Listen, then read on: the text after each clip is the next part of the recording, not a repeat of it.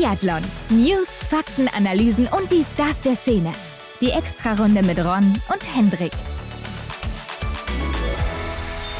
Ho, ho, ho, liebe Zuhörende da draußen. Wir sind zurück mit einer neuen Folge. Immer noch an Weihnachten, auch wenn es ein bisschen spät ist. Aber an diesem Montag gibt es ein ganz besonderes Geschenk. Genau, passt doch immer noch. Ne? Also Bescherung bleibt nicht aus, auch hier bei der Extrarunde. Wir haben was Tolles für euch am zweiten Weihnachtstag. Michael Rösch ist mal wieder, muss man ja sagen, zu Gast bei uns. Der Stammgast, unser Kumpel, begleitet uns heute durchs erste Trimester. Ich habe gedacht, du sagst jetzt, wir beide wären das Geschenk. Aber okay, wenn es Michael Rösch ist, dann lassen wir uns halt Ja. darauf ein. Ähm, ja, er begleitet uns durch das erste Trimester. Wir gucken nochmal zurück. Was ging da so ab? Falls ihr schon länger dabei seid, dann wisst ihr, da kommen auch unsere Tops und Flops der bisherigen Saison drin vor. Die dürfen natürlich nicht fehlen. Aber es ist ein bisschen eine wilde Folge, kann man so sagen. Also wir gehen so Mhm. durch die Meldungen der letzten Woche. Da gab es ja eine größere aus Norwegen, dass Martha aus Bireuseland zurück ist, dass Taje Bö auch weiter im Team Norwegen ist und es da ja auch ein paar Probleme gibt. Oder sagen wir mal so, die aus dem IBU Cup, die machen Druck, da läuft es ganz gut. Endre Strömsheim vor allen Dingen.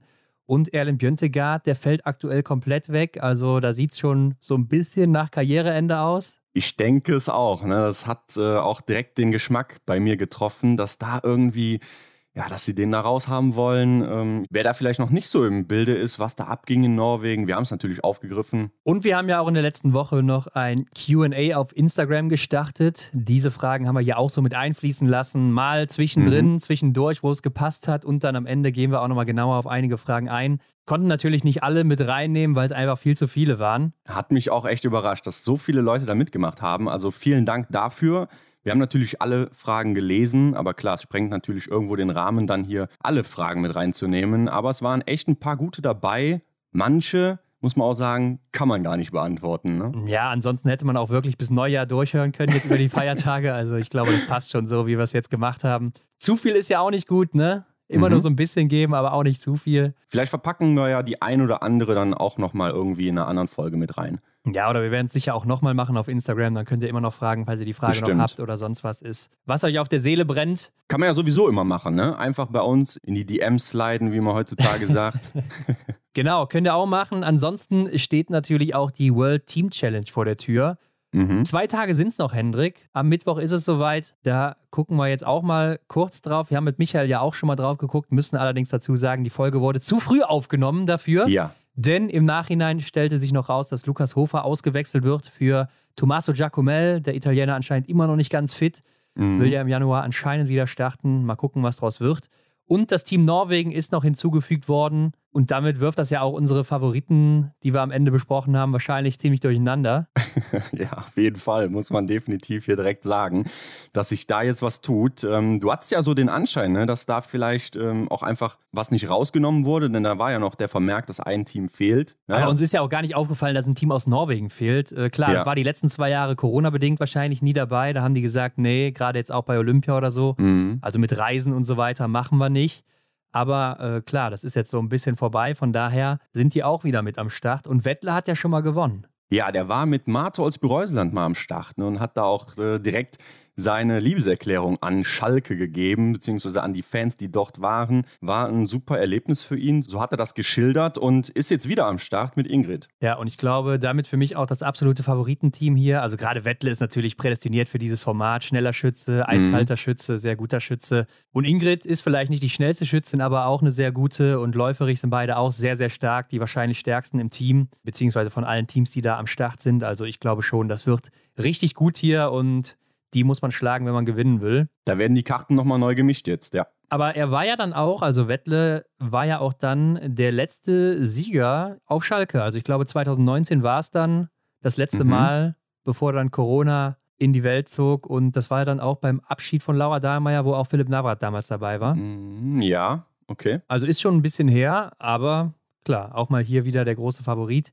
Und ich glaube, Giacomel für Hofer ist jetzt auch nicht unbedingt so schlecht. Also er schießt auch recht schnell, hat er jetzt auch schon gezeigt, dass er vorne angreifen kann im Weltcup, Mhm. Tommaso Giacomel. Also ob es jetzt so viel schlechter ist, gerade wo Lukas Hofer jetzt vielleicht auch nicht bei 100% ist, weiß ich jetzt nicht aktuell. Ja, ich denke auch, dass es ein guter Ersatz ist für ihn. Also sicherlich auch ein Team, was da mitreden könnte. Klar, keine Favoritenrolle wie die anderen. Mhm.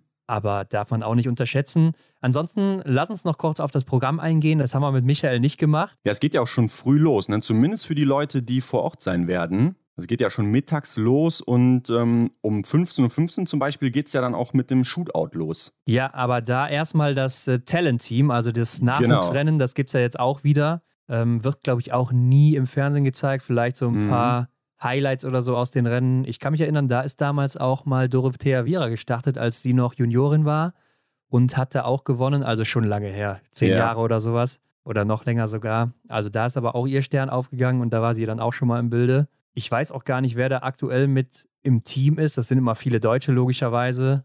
Mhm. Aber lassen wir uns mal überraschen, wer dann da dabei ist. Aber für das Elite-Team oder die Elite-Teams geht es ja dann so gegen 5 Uhr los, ne? 16.45 Uhr ist dieses Anschießen und dann geht es auch da mit dem Shootout los. Das wird meines Wissens ja auch nie im TV gezeigt. Ja, ich meine mich auch zu erinnern, dass das nicht der Fall ist. Übertragen wird es ja jetzt beim ZDF, oder? Ja, allerdings erst ab 19.20 Uhr. Das heißt, ich glaube, oder ich glaube nicht, wenn ich mir da so die Zeiten angucke, da wird ein bisschen was fehlen, oder? Ja, gerade wenn ich hier in die Liste schaue, 18.15 Uhr Start Massenstartrennen. Da muss ich mir jetzt eigentlich wieder in die Haare greifen, ne? Ja, ist, äh, also wer das nicht kennt, das System hier beim Biathlon auf Schalke, es gibt erst einen Massenstart, wo die alle gleichzeitig starten, aber so in der Reihenfolge, wie das, glaube ich, beim Shootout dann vorher ausgeschossen mhm. wurde. Bin mir nicht ganz sicher, oder es ist nach Trikotnummer. Hört sich aber auch schon so an, als wäre das sehr ähnlich dem City Biathlon in Ja, ja, ist genauso wie das City Biathlon. Und dann, äh, ja. also wie gesagt, erst dieses Massenstartrennen und dann kommt das Verfolgungsrennen, wo dann aber, glaube ich, auch immer auf eine Minute runtergekürzt wird, wenn man da drüber ist, oder 45 Sekunden,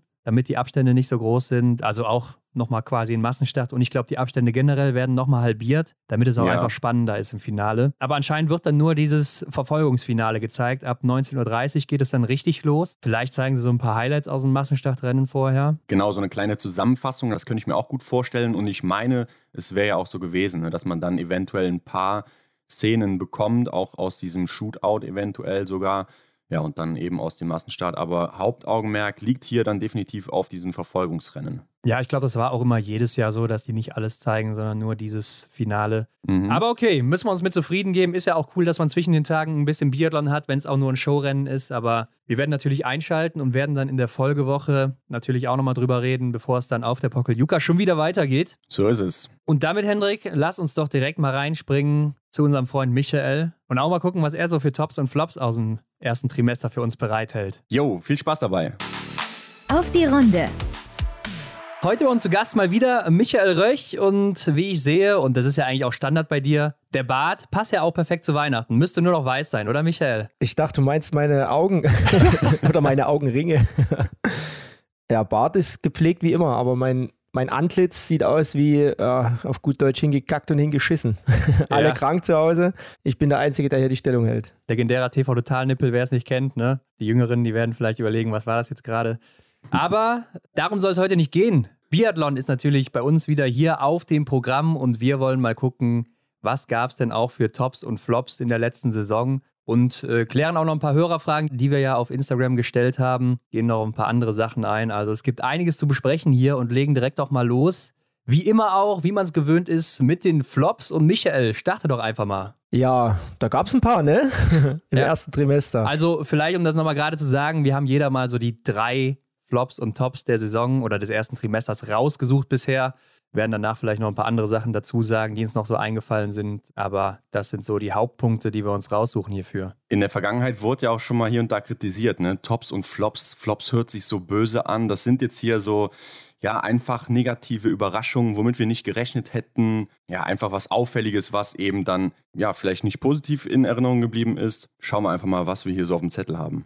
Ja, ich würde mal nicht mit Sportlern anfangen, sondern generell würde ich mal als Überbegriff den Pistenbullifahrer von Le Grand Bonheur benennen. ja. Fängst du schon gut an hier.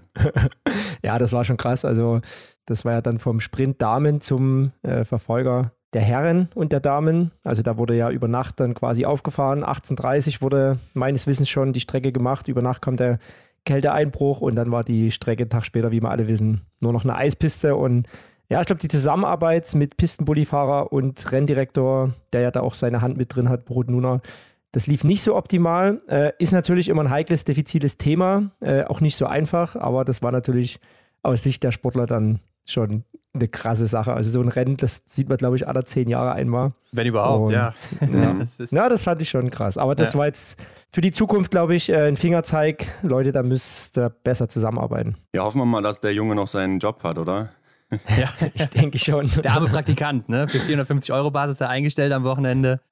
Aber die mussten ja dann einen Tag später, sechs Stunden am Stück, habe ich gehört, sind sie mit zwei Pistenpullis durchweg gefahren, um die Eisplatte da wegzufräsen. Und einen Tag später zum Massenstart war es ja wieder perfekt, ne? Ja, aber noch so ein Rennen hätte man sich auch nicht geben können, ne? Nee, aber ich finde das einfach krass. Ich meine, wir reden hier vom Weltcup, ne? Und Ja. Das war so eine krasse Verzerrung. Ähm, Ja. ja. lass es mal eine WM gewesen sein, ne? Ja. Das, also da hätte ich als Sportler gesagt, hier Leute, ich schneide meine Ski ab und machen wir morgen weiter. das war Auf schon jeden krass. Fall. Wie hast du das mitbekommen? Ist das Thema jetzt durch oder gibt es da noch irgendwas, was jetzt vielleicht im Hintergrund läuft? Ja, ich glaube, das Thema ist durch. Also das Rennen an sich, ich habe es relativ zeitig auch schon gesehen, dass gewisse Leute Probleme haben. Habe mir das im Vorfeld auch schon gedacht, weil ich diese Erfahrung selber auch schon gemacht habe. 2007, 2008, glaube ich, war das in Östersund. Da sind wir auch auf einer reinen Eisplatte gefahren.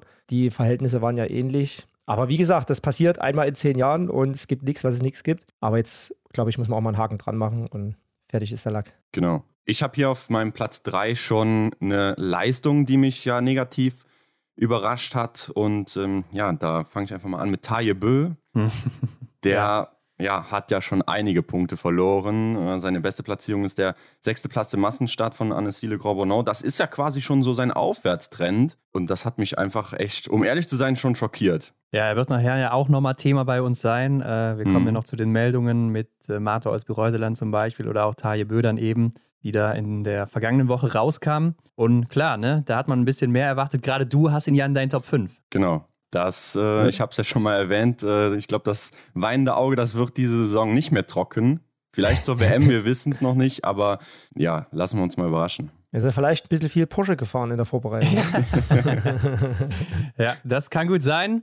Ist ja Porsche Ambassador mittlerweile, ähm, Mhm. seit letztem Sommer, glaube ich. Aber ja, bei mir ist auf Platz 3 das Fehlen der großen Namen, ne? sei es Tiril Eckhoff, Martha Olsby-Reuseland oder eben auch die Athleten und Athletinnen aus Russland oder Belarus, muss man aus sportlicher Mhm. Sicht ja ganz klar so sagen. Denn gerade in den Staffeln, finde ich, macht das doch das Ganze doch so schon sehr eintönig. Ähm, man hat ja auch immer mal wieder von Experten im TV oder so gehört. Wann hatten wir denn mal so einen Start, zweimal mit der Männerstaffel auf dem Podest? Und da denke ich mir, ja gut, da sind aber jetzt auch zwei Staffeln, die eben fehlen. Und äh, wenn dann vielleicht eine andere Staffel mal nicht so gut performt an einem Tag, dann ist man eben auch sehr schnell auf dem Podest. Also du hast jetzt nur noch drei, vier Nationen, die da eigentlich, wenn nichts großartig dazwischen kommt, aufs Podest laufen in der Staffel. Ja, und auch in den Einzelrennen äh, fehlt natürlich der oder die ein oder andere. Und äh, macht das Ganze ein bisschen eintönig vielleicht an der einen oder anderen Stelle. Aber was soll man machen? Ne? Also man kann es ja auch nicht großartig ändern. Aber es ist schon irgendwie schade aus Zuschauersicht. Ja, ist jetzt natürlich kein Flop in dem Sinne, ne? aber du hast schon recht, also das fehlt schon, es geht schon ab. Und man muss dann natürlich auch die Leistung, wie du schon sagst, wirklich relativieren und ja, so einschätzen, ne? wenn jetzt zwei große Nationen fehlen, das ist schon krass. Aber für die Krankheit der Sportlerinnen, in dem Fall Reusland und Eckhoff, kann natürlich keiner was. Ne? Ist jetzt kein Flop an sich, ne? aber ist halt schon irgendwie schade, weil sie einfach fehlen. Gerade in der Damenstaffel Mhm. muss man ja auch sagen, klar, das norwegische Team war jetzt auch da einmal schon auf dem Podest. Aber ich glaube, das war auch ein Tag, der lief dann sehr, sehr gut bei denen. Ja. Und äh, man hat es ja auch in Hochfilzen gesehen, mit einem guten Schießergebnis hat es dann nicht fürs Podest gereicht. Also die sind halt dann auch nicht mehr so stark aufgestellt. Dann hast du bei den Damen schon drei Staffeln, die mehr oder weniger rausfallen. Oder ja gut, eine, die halt äh, viel Glück haben muss oder einen sehr guten Tag erwischen muss. Und das äh, Ja. macht das gerade bei den Staffeln so ein bisschen monoton für mich. Ich habe noch einen, äh, das glaube ich äh, euer Lieblingsthema, vor allem Ronseins. das sind die Übertragungen vom TV. also teilweise unterirdisch, gerade Weltcup-Auftakt Kontiolahti, Niklas Hartweg, der einfach überhaupt nicht gezeigt wird, fand ich schon sehr krass. Also da muss einmal in der Regie jemand sitzen, der da zumindest einen peripheren Blick auf das Datasender hat und Ja. da gibt es ja gerade das, das Live-Scoring, wer könnte hier irgendwie noch eine Rolle mitspielen und Mhm. das ist krass. Es war noch ein Rennen, glaube ich, sogar auch in Kontiolach. Die Hauser, ne, die war gar nicht im Bild, die hat einen Weltcup gewonnen, die war nur Ja. im Ziel zu sehen. Genau. Nee, kann nicht sein, finde ich. Also, das ist schon krass. Ist auch so, was sich da in den letzten Jahren so ein Bild immer fortsetzt. Ähm, klar, ein Sprint ist sehr, sehr hektisch, äh, keine Frage, aber ja, also wenn da jemand ums Podest mitkämpft, den musst du schon irgendwo mal mit einblenden. Ja, aber ich habe ja zum Beispiel auch immer das Datacenter nebenbei auf und sehe ja dann auch, wer kommt jetzt gerade zum ersten oder zweiten Schießen. Und ich finde, da müsste jemand sitzen in der Regie, der dann auch sagt, hier, da kommt gerade Athletin XY, die ist in der Angangszeit vorne mit dabei. Wenn die jetzt trifft oder so, könnte die auch vorne mit dabei sein oder es ist ein großer Name.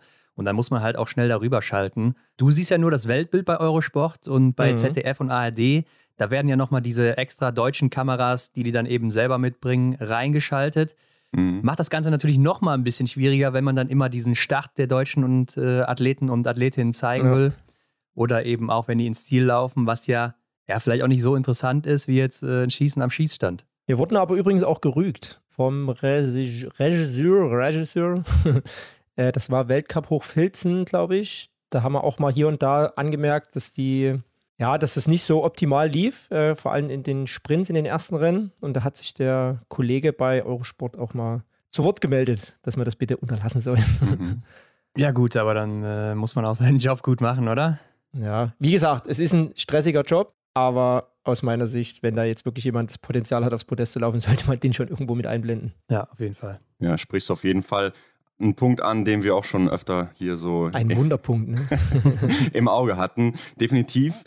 Ich habe hier noch einen Herren auf meiner Liste, Sebastian Samuelsson, der mich mit seiner Leistung leider auch echt schockiert hat. Ähm, Gerade mit dem Hintergedanken, dass die Schweden ja oft früh gut in Form sind. Man sieht es am Rest des Teams, auch gerade bei den Damen, brutal stark durchweg. Und äh, Martin Ponzoloma hat es ja auch schon gezeigt, dass es läuft. Und er, dafür, dass er ja vor Saisonstart so große Töne gespuckt hat, ne, er sei in der Form seines Lebens oder er fühlt sich so gut wie noch nie zuvor ja, ist das doch schon ein herber Rückschlag, zumindest so in der Vorstellung, die ich hatte. Er war zwar auch schon dreimal in den Top 5, aber ja, das wirkt für mich nicht so konstant oder nicht so stabil, wie es, wie es vielleicht hätte sein können, weil vielleicht auch einfach der Podiumsplatz fehlt. Ja, äh, zu ihm muss man, glaube ich, auch dazu sagen, dass er natürlich kurz vor der Saison noch krank war und jetzt mhm. auch am Ende nochmal krank war im Massenstart. Also ich glaube, er hat da ein bisschen Pech auch und das spiegelt natürlich dann auch die Leistung irgendwo wieder. Man sieht es auch gerade läuferig bei ihm, wo er letztes Jahr halt der schnellste zu Beginn war, ist er jetzt irgendwie auf Platz 12 oder 13 und das ist natürlich nicht äh, das Niveau von Sebastian Samuelsson. Klar. Aber ja, bei mir ist Platz 2 auch eine Person und zwar Emilien Jacquelin, aber nicht so die Person oder die Leistung an sich, sondern seine Mätzchen drumherum, die er immer am Schießstand jetzt auch abzieht, wenn er dann daneben schießt. Wird mir langsam ein bisschen zu viel. Also ich finde es ja hier und da mal lustig, wenn er es macht. Aber wenn das jetzt so langsam in jedem Rennen kommt, wo es mal nicht läuft, dann äh, finde ich das schon übertrieben und dann eben auch, wie er manchmal dann auch äh, im Nachhinein noch abgefeiert wird dafür. Und äh, das gibt ihm, glaube ich, dann auch nochmal Zuspruch. Finde ich nicht ganz so gut. Sollte man vielleicht dann auch mal unterbinden an der Stelle. Aber gut, was soll man dagegen machen? Äh, es ist seine eigene Entscheidung. Aber irgendwie wirkt das doch wie so ein 18-, 19-Jähriger, der äh, ja eigentlich denkt, er ist zu mehr berufen, aber äh, kann es irgendwie nicht abrufen und ist dann jedes Mal sauer. Ja, wenn die Leistung dazu passen würde, ne, wäre es eigentlich okay. Ich, ich habe da ein Bild gesehen, wo ähm, Peter Notok ja auch in ja. der Grand Bernard war. Da haben sich ja zwei gefunden, Topf und Deckel. Die beiden Bad Boys. ja, ja. ja, aber hast schon recht. Also, das nimmt echt ein bisschen Überhand. Aber ich glaube, das zeigt einfach seinen Charakter, dass er da zu 100 Prozent bei der Sache ist. Und wenn es nicht läuft, halt richtig angepisst ist. Da steht er sich, glaube ich, selber jetzt auch aktuell ein bisschen selber im Weg. Sieht man ja ganz oft, ne? vor allem stehend. Äh, ich glaube, im Massenstart war es ein Verfolger, wo er zweimal drei Fehler schießt stehend. Da verliert er so ein bisschen die Kontenance. Das äh, ist ein bisschen schade. Ja, Und genau. spiegelt eigentlich den Weltcup-Rang von ihm gar nicht so wider. Ne? Ja, Rennen. das stimmt, das stimmt. Ich würde jetzt einfach mal ein paar Namen abpfeffern, äh, okay. die man als eines betrachten kann. Würde ich jetzt auch gar nicht näher drauf eingehen, aber ja. ähm, ich hau die einfach mal raus, äh, geschlechterübergreifend. Anna Öberg äh, hat mich ein bisschen enttäuscht. Nach wie vor die Schießzeit von Vanessa Vogt. Die Schwedin Stina Nielsen ist für mich eine Enttäuschung. Ja. Und auch die Tschechin Islova, die letztes Jahr relativ stark war. Und mhm. bei den Herren ist es äh, der Finne Seppeler, äh, auch Taje Bö und Samuel Jesson. Die habe ich jetzt mal so als, als Sportler, jetzt nicht als Flop, aber so ein bisschen als negativ drauf Ja, halt hinter den Erwartungen geblieben einfach, mhm. so ja, kann genau. man sagen. Genau. Ja. genau. Aber dann hast du ja sicherlich auch so schon seit mehreren Saisonen jetzt äh, die Erwartung an Stina Nilsson, dass sie eigentlich als ehemalige Langläuferin das Feld dominiert, oder? Also ähnlich so wie wir? Ja, dominieren ist auch ein bisschen übertrieben. Ähm, wenn man auch mal guckt, sie war ja auch tatsächlich klassisch sogar die bessere Langläuferin, aber das Grundniveau von der Langläuferin habe ich mir auch ein bisschen mehr erwartet. Sie hat ja auch angezeigt, punktuell, ne, was sie kann, wenn sie aufs Podest läuft. Aber mit der Laufleistung aktuell ist, funktioniert einfach nicht. Und Schießen so, die Abläufe finde ich eigentlich ganz gut. Da hat mhm. sie sich schon echt gesteigert, aber die Trefferquote natürlich, da fehlt es auch ein bisschen. Aber wenn du dann natürlich eine Lampic siehst, ähm, klar ist jetzt ein anderes Kaliber, kann man vielleicht auch nicht eins zu eins vergleichen, aber für eine Langläuferin, äh, Stina Nielsen, habe ich mir da ein bisschen mehr erwartet. Ja, ich finde die Ausrede mit dem Klassik jetzt auch nicht so treffend, weil sie ja auch Skating gelaufen ist, da auch Erfolge gefeiert hat. Und man hat ja auch schon gesehen, dass sie im Weltcup hier und da mal sehr, sehr gute Laufzeiten angeboten hat. Jetzt ja. ist natürlich die Frage, warum ist sie jetzt so weit hinten wieder plötzlich? Vielleicht wird es auch tatsächlich von den Langläufern, Langläuferinnen etwas unterschätzt, wie zeitaufwendig tatsächlich Biathlon ist, weil ja. du musst ja letztendlich zwei, zwei Sportarten trainieren und die ja. eine, die du halt noch komplett neu ist für dich, die ja wirklich viel zeitintensiv ist und viel Zeit frisst und da geht natürlich auch Regeneration drauf. Dein Kopf ist natürlich auch so ein bisschen woanders, ne? also das ist schon eine Komponente, die vielleicht ein paar Leute mh, hm, unterschätzen. Und da geht natürlich die Trainingszeit vor allen Dingen auch äh, im Langlauf ein bisschen weg. Ne? Und das sehen vielleicht viele auch gar nicht. Ja, okay, mhm. okay. Ja, mein größter Flop sozusagen knüpft an Rons letzten Punkt an. Jacqueline mit seinen Emotionen. Ich muss das Ding hier nochmal aufmachen. Wie er so auf die Waffe schlägt. Ich denke, jeder weiß, was ich damit meine. Es wirkt aus meiner Sicht auch schon eher albern und bei ihm fehlt mir dann auch so nach so einer, so einem Emotionsausbruch, wenn er vielleicht den ein oder anderen Schießfehler zu viel geliefert hat, diesen Biss auf der Strecke dann da nochmal vielleicht was kompensieren zu wollen. Er steckt dann so direkt den Kopf in den Sand und da fehlt mir einfach so, ja, der, der Ehrgeiz dann letztendlich. Ne? Für ihn ist dann, so sieht es für mich aus, dass er dann da denkt, ja gut, das Rennen ist jetzt eh vorbei. Aber je mehr ihr drüber redet, muss ich sagen, umso mehr gefällt es mir. Also, was er macht. Naja, das ja. ist halt, er ist halt irgendwie so ein bisschen outstanding. Ne? Er hat sich damals im Massenstart mit Erik angelegt. Äh, der haut jetzt auf die Waffe in Kontulach. Die, also irgendwie ist immer mal so eine Sache im Massenstart bei der WM Pokljuka, da lässt es da auslaufen. Mhm. Ich finde, das macht die Sache irgendwie nochmal, das bringt so ein bisschen Maggi in die Suppe, ne? so ein bisschen Würze. Ich finde das irgendwie cool, aber so wie Ron sagt, das ist so ein schmaler Grad. Ne? Also mhm. der darf sich jetzt natürlich auch nie lächerlich machen. Aber es ist einfach seine Persönlichkeit und es ist halt so eine Art Bad Boy und es gehört, glaube ich, zu ihm. Ja, aber ich finde, es nimmt einfach Überhand mittlerweile. Also damals war es, wie du sagst, auf der Pokeljuka mal oder dann in Oberhof dieser Massenstart mit Eric Lesser. Und äh, ansonsten jetzt nicht so viel. Und dieses Jahr ist es in fast jedem Rennen gewesen, wo er halt ja, mal daneben schießt. Ne? Ja, oder, er steht sich da, glaube ich, dann auch ein bisschen selbst im Weg. Und man merkt da so ein bisschen teilweise die Verzweiflung und dieser, was du halt gesagt hast, Hendrik, dass er vielleicht diesen Biss hat, sehe ich seit sogar ein bisschen anders, dass er zu viel will, dass ja, er ja. zu viel Biss hat und zu da, viel erwartet. Genau, dass er an sich selber scheitert. Und das ja. sieht man halt ganz oft an der Reaktion, haut sich äh, auf die Oberschenkel oder auf die mhm. Waffe, dass er da so extrem enttäuscht ist von sich selbst. Ähm, könnte natürlich auch ein Punkt sein. Ja, aber ich finde, er muss auch aufpassen, dass dieses Ding nicht die Überhand nimmt, dass die Leute denken, ach, jetzt kommt er wieder zum Schießstand, mal sehen, was er danach wieder ja, macht, sondern ja, dass die Leute immer noch denken, ach, jetzt kommt er zum Schießstand im stehenden Anschlag haut er hier wieder in 16, 17 Sekunden die Scheiben ab oder ne? also aber das, das, ist ja wieder das andere Extrem ich glaube war das im Massenstart oder im Verfolger da hat er die Schießzeit ja, ja. unter 1,30 gehabt unter 1,30 also ja. krank da hat er stehend 17 und 18 Sekunden geschossen aber halt mit ja. zweimal drei Fehlern ja ja klar aber manchmal versucht er zu zaubern manchmal klappt es manchmal eben nicht ja Wundertüte ne? Mal gucken, wie das dann weitergeht im naja. Januar mit ihm. Mein Platz 1 ist äh, auch die Strecke in Anzile Grand beim Verfolger natürlich. War mir ein bisschen zu extrem, wie du es auch schon gesagt hast. Also gerade wenn das Material dann so entscheidend ist und so einen großen Faktor ausmacht und dann nicht mehr die Leistung. Ja, und das, äh, finde ich, verzerrt dann auch das ganze Bild, wenn man auch mal guckt auf die Laufzeiten. Die Statistik von Johannes Dingesbö ist natürlich jetzt auch in den Keller gerissen. Ja, Für ja, uns Statistikfans ist das natürlich sehr schade. Ja. Aber gut, was soll man daran ändern? Man kann sich immer ändern. Für mich trotzdem der Flop des ersten Trimesters. Mhm. Und damit können wir auch direkt übergehen zu den Tops.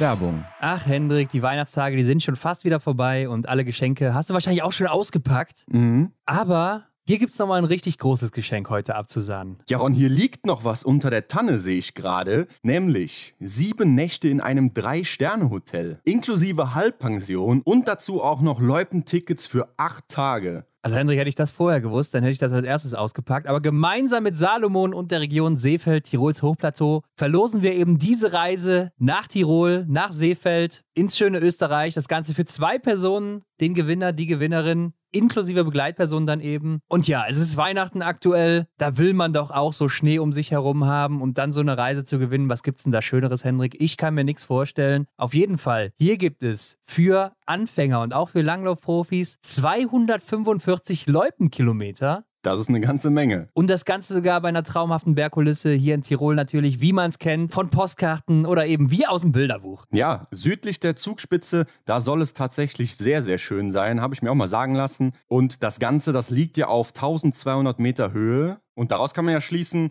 dass eine besonders hohe Schneewahrscheinlichkeit da ist. Ja, also wenn da kein Schnee ist, dann haben wir, glaube ich, wirklich andere Probleme, Hendrik. Und 245 Loipenkilometer, ich weiß gar nicht, ob man das überhaupt abgegrast bekommt als so Normalo, als Hobbysportler. Und wer dann sagt, boah, ich bin nach so einem Tag schon total kaputt, ich muss ein bisschen länger schlafen und dann erstmal gut frühstücken oder Mittagessen und dann auf die Loipe, gar kein Problem, denn es gibt ja auch eine Nachtloipe. Ja, das ist wirklich sehr, sehr cool. Da kannst du dann unter Flutlicht sogar dann nochmal eine Runde drehen. Und ganz alleine seid ihr ja da auch nicht. Ne? Ihr bekommt täglich aktuelle Infos und News im Loipenbericht und das Beste ist, es gibt sogar Wachstipps. Also wer schon immer mal so schnell laufen wollte wie Elvira Oeberg oder auch Sebastian Samuelsson, der kann sich hier die Tipps vom Loipenbericht holen und damit einfach seinen Ski präparieren und dann geht's ab. Ja, und das klingt ja ziemlich einfach jetzt, aber was muss man denn dafür machen? Ja, Hendrik, das ist noch einfacher sogar. Du musst einfach hier in die Shownotes gehen bei uns, den Link abchecken, der da drin ist und dann kannst du dich da kostenfrei anmelden. Also du jetzt nicht, Hendrik, ne? aber dann bist du eben schon dabei. Ja, wir sind raus. Das Ganze geht aber nur noch bis zum 1.1., also lange ist es nicht mehr. Ja, langsam sollte man sich mal eintragen hier, falls es noch nicht passiert ist. Aber wie heißt es so schön? Der späte Vogel fängt den Wurm. Also auch ihr habt noch die Chance. Ja, genau. Den Spruch kennt natürlich jeder.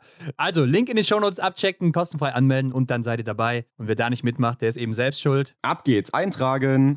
Werbung Ende. Platz 3, Michael Epps-Röch. Ja, in dem Fall habe ich tatsächlich äh, nur Sportler aufgeschrieben Hm? und Mhm. Sportlerinnen. Natürlich top, muss ich sagen, auch jetzt mal übergreifend, die Stimmung wieder in Le Grand Bonheur Annecy. Also krank, was die Franzosen da abfeiern. Ja, ja. Ja.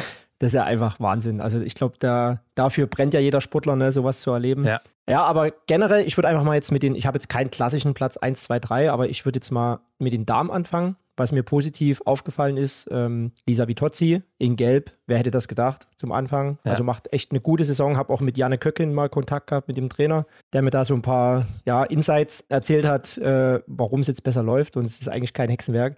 Sie haben einfach bei Null angefangen. Er hat gesagt, was war, ist mir scheißegal. Wir fangen jetzt hier bei Null an. Du vertraust mir, ich vertraue dir und los geht's. Und haben zwei, drei Sachen verändert am Anschlag. Haben von links nach rechts, hat sie früher geschossen, jetzt schießt sie von rechts nach links liegend. Es geht noch nicht immer auf, aber die Tendenz ist natürlich ganz klar nach oben. Gefällt Ja. mir sehr gut. Lisa Therese Hauser.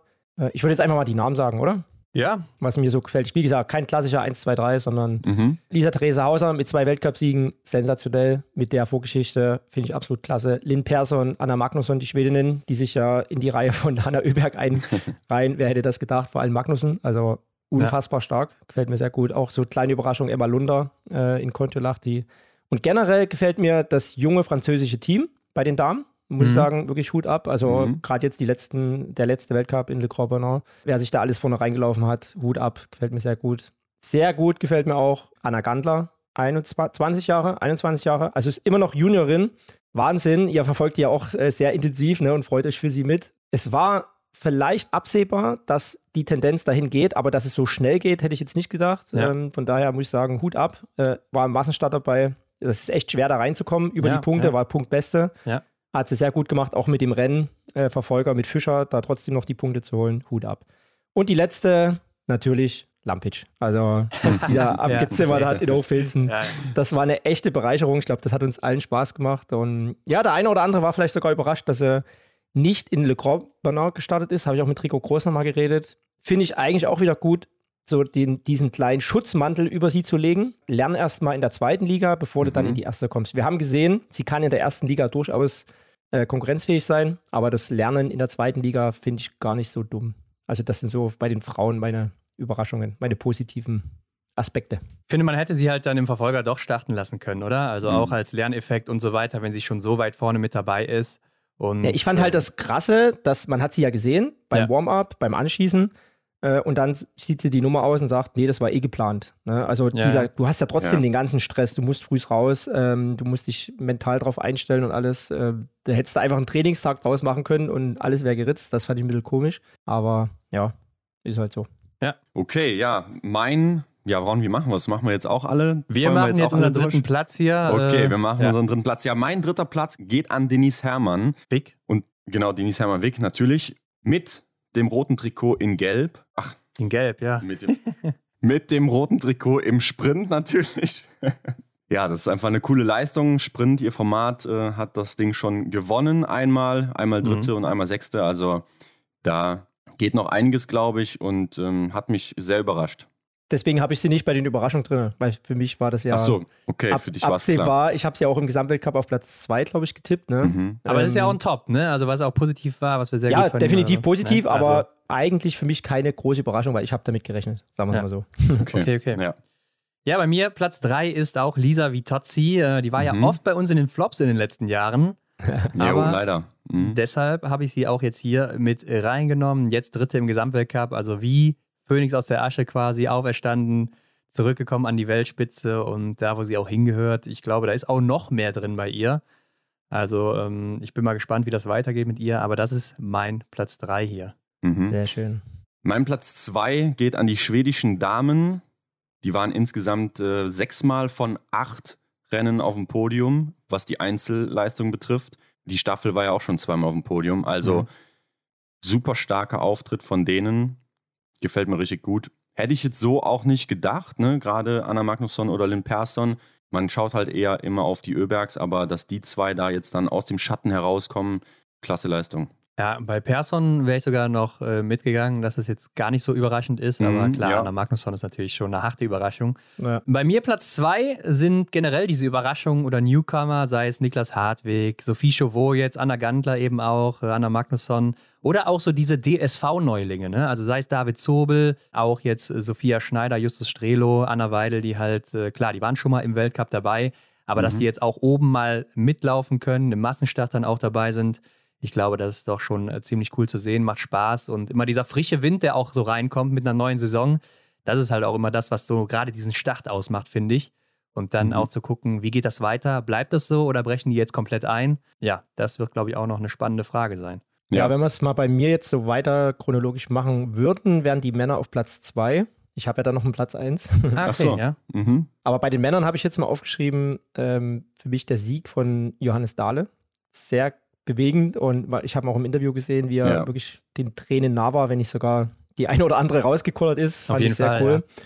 Der lange, harte Weg zurück und wie er gesagt hat, back in business, äh, hat mich sehr gefreut. Generell der Zweikampf Legreit Bö finde ich total klasse. Vor allem Mhm. eigentlich muss man da mehr ähm, Legreit so ein bisschen hervorheben, weil Bö unfassbar stark ist dieses Jahr und er wirklich in Schlagdistanz ist und ja auch gezeigt hat mit Siegen, dass er da konkurrenzfähig ist. Also dieser Zweikampf finde ich total spannend.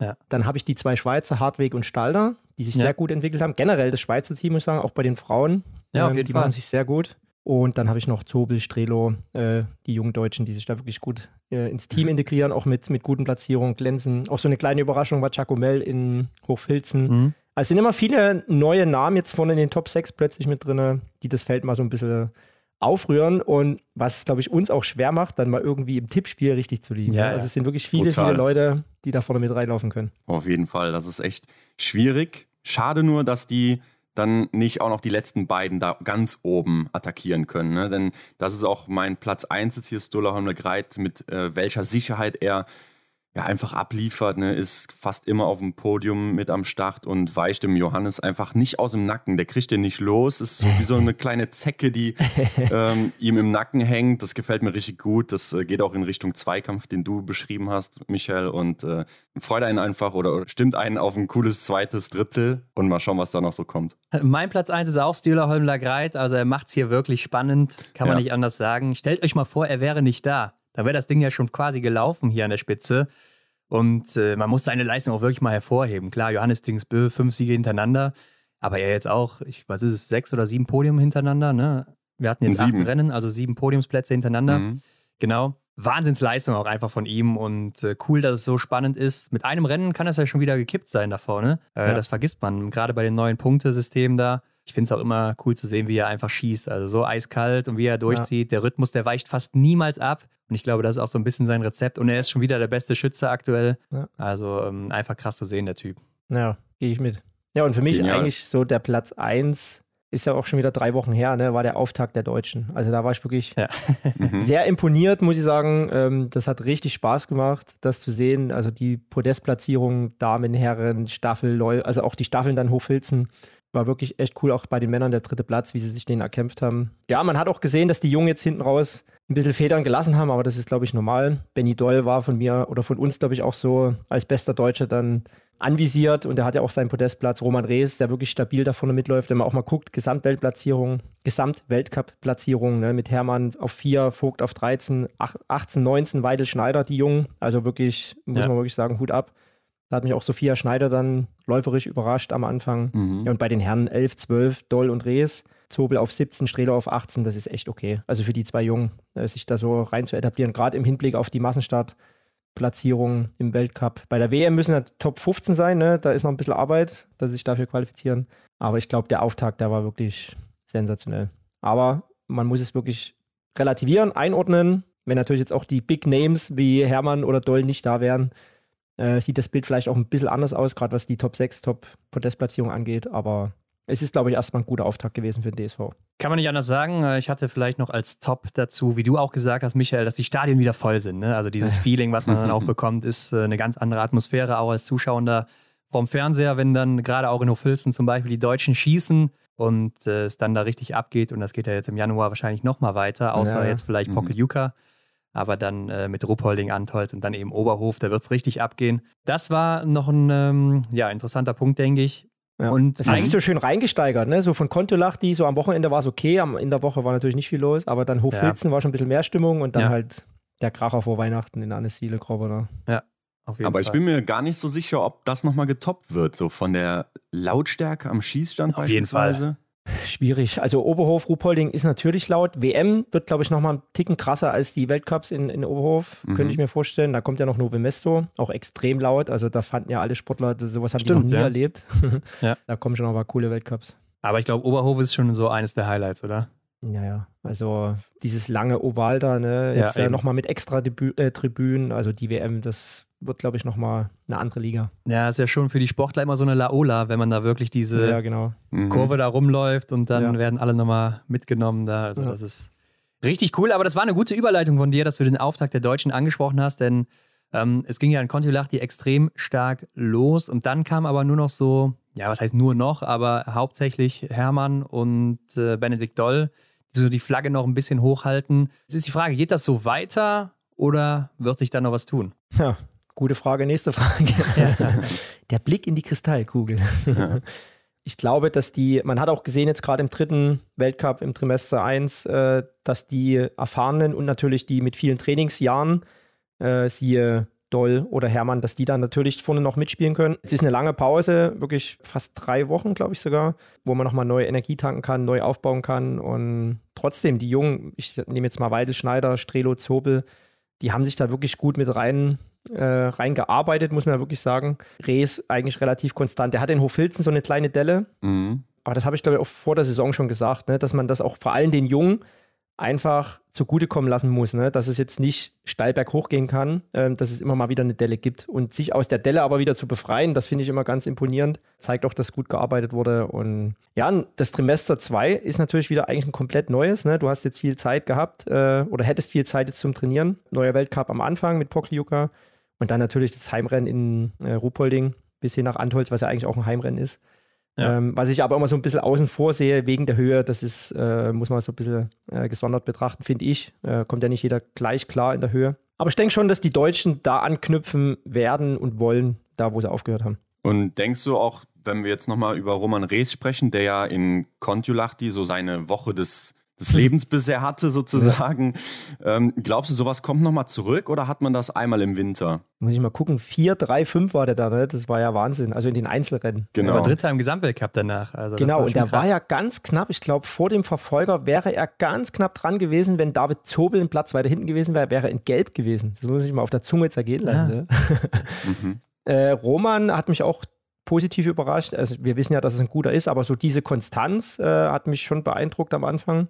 Ähm, dann kam natürlich die Delle mit 30, 36 in den Einzelrennen in Hofhilzen mhm. und 27. im Sprint in äh, Le Grand Bernard. Das war so eine kleine Delle. Aber dann mit 13 und 16 ist es echt okay. Ne? Also, wie gesagt, wir dürfen von denen jetzt auch nicht erwarten, dass die jedes Rennen äh, aufs Podest laufen oder vielleicht sogar in die Top 6. Ja, läuferisch Deswegen, war halt dann auch eher so das Problem, dass ja. man da nicht mehr so mithalten konnte. Aber Kontiolahti war ja auch in der Vergangenheit ein guter Ort. Also WM 2015, da war Deutschland ja auch erfolgreich. Ja. Vielleicht ist es so ein Ort, der dem deutschen Team einfach liegt. Und man muss natürlich dann auch mal einen Hinblick auf die WM gucken. Ich meine, das ist für alle das große Highlight. Das hast du einmal im Leben, wenn es gut kommt. Und wie dann die Vorbereitungen laufen, lässt Lehmann vielleicht sogar Antholz weg oder vorher irgendwo einen Trainingsblock, was ich jetzt, glaube ich, sogar nicht glaube, weil nach Antholz ist ja nochmal fast zwei Wochen Zeit, um sich vorzubereiten. Ja.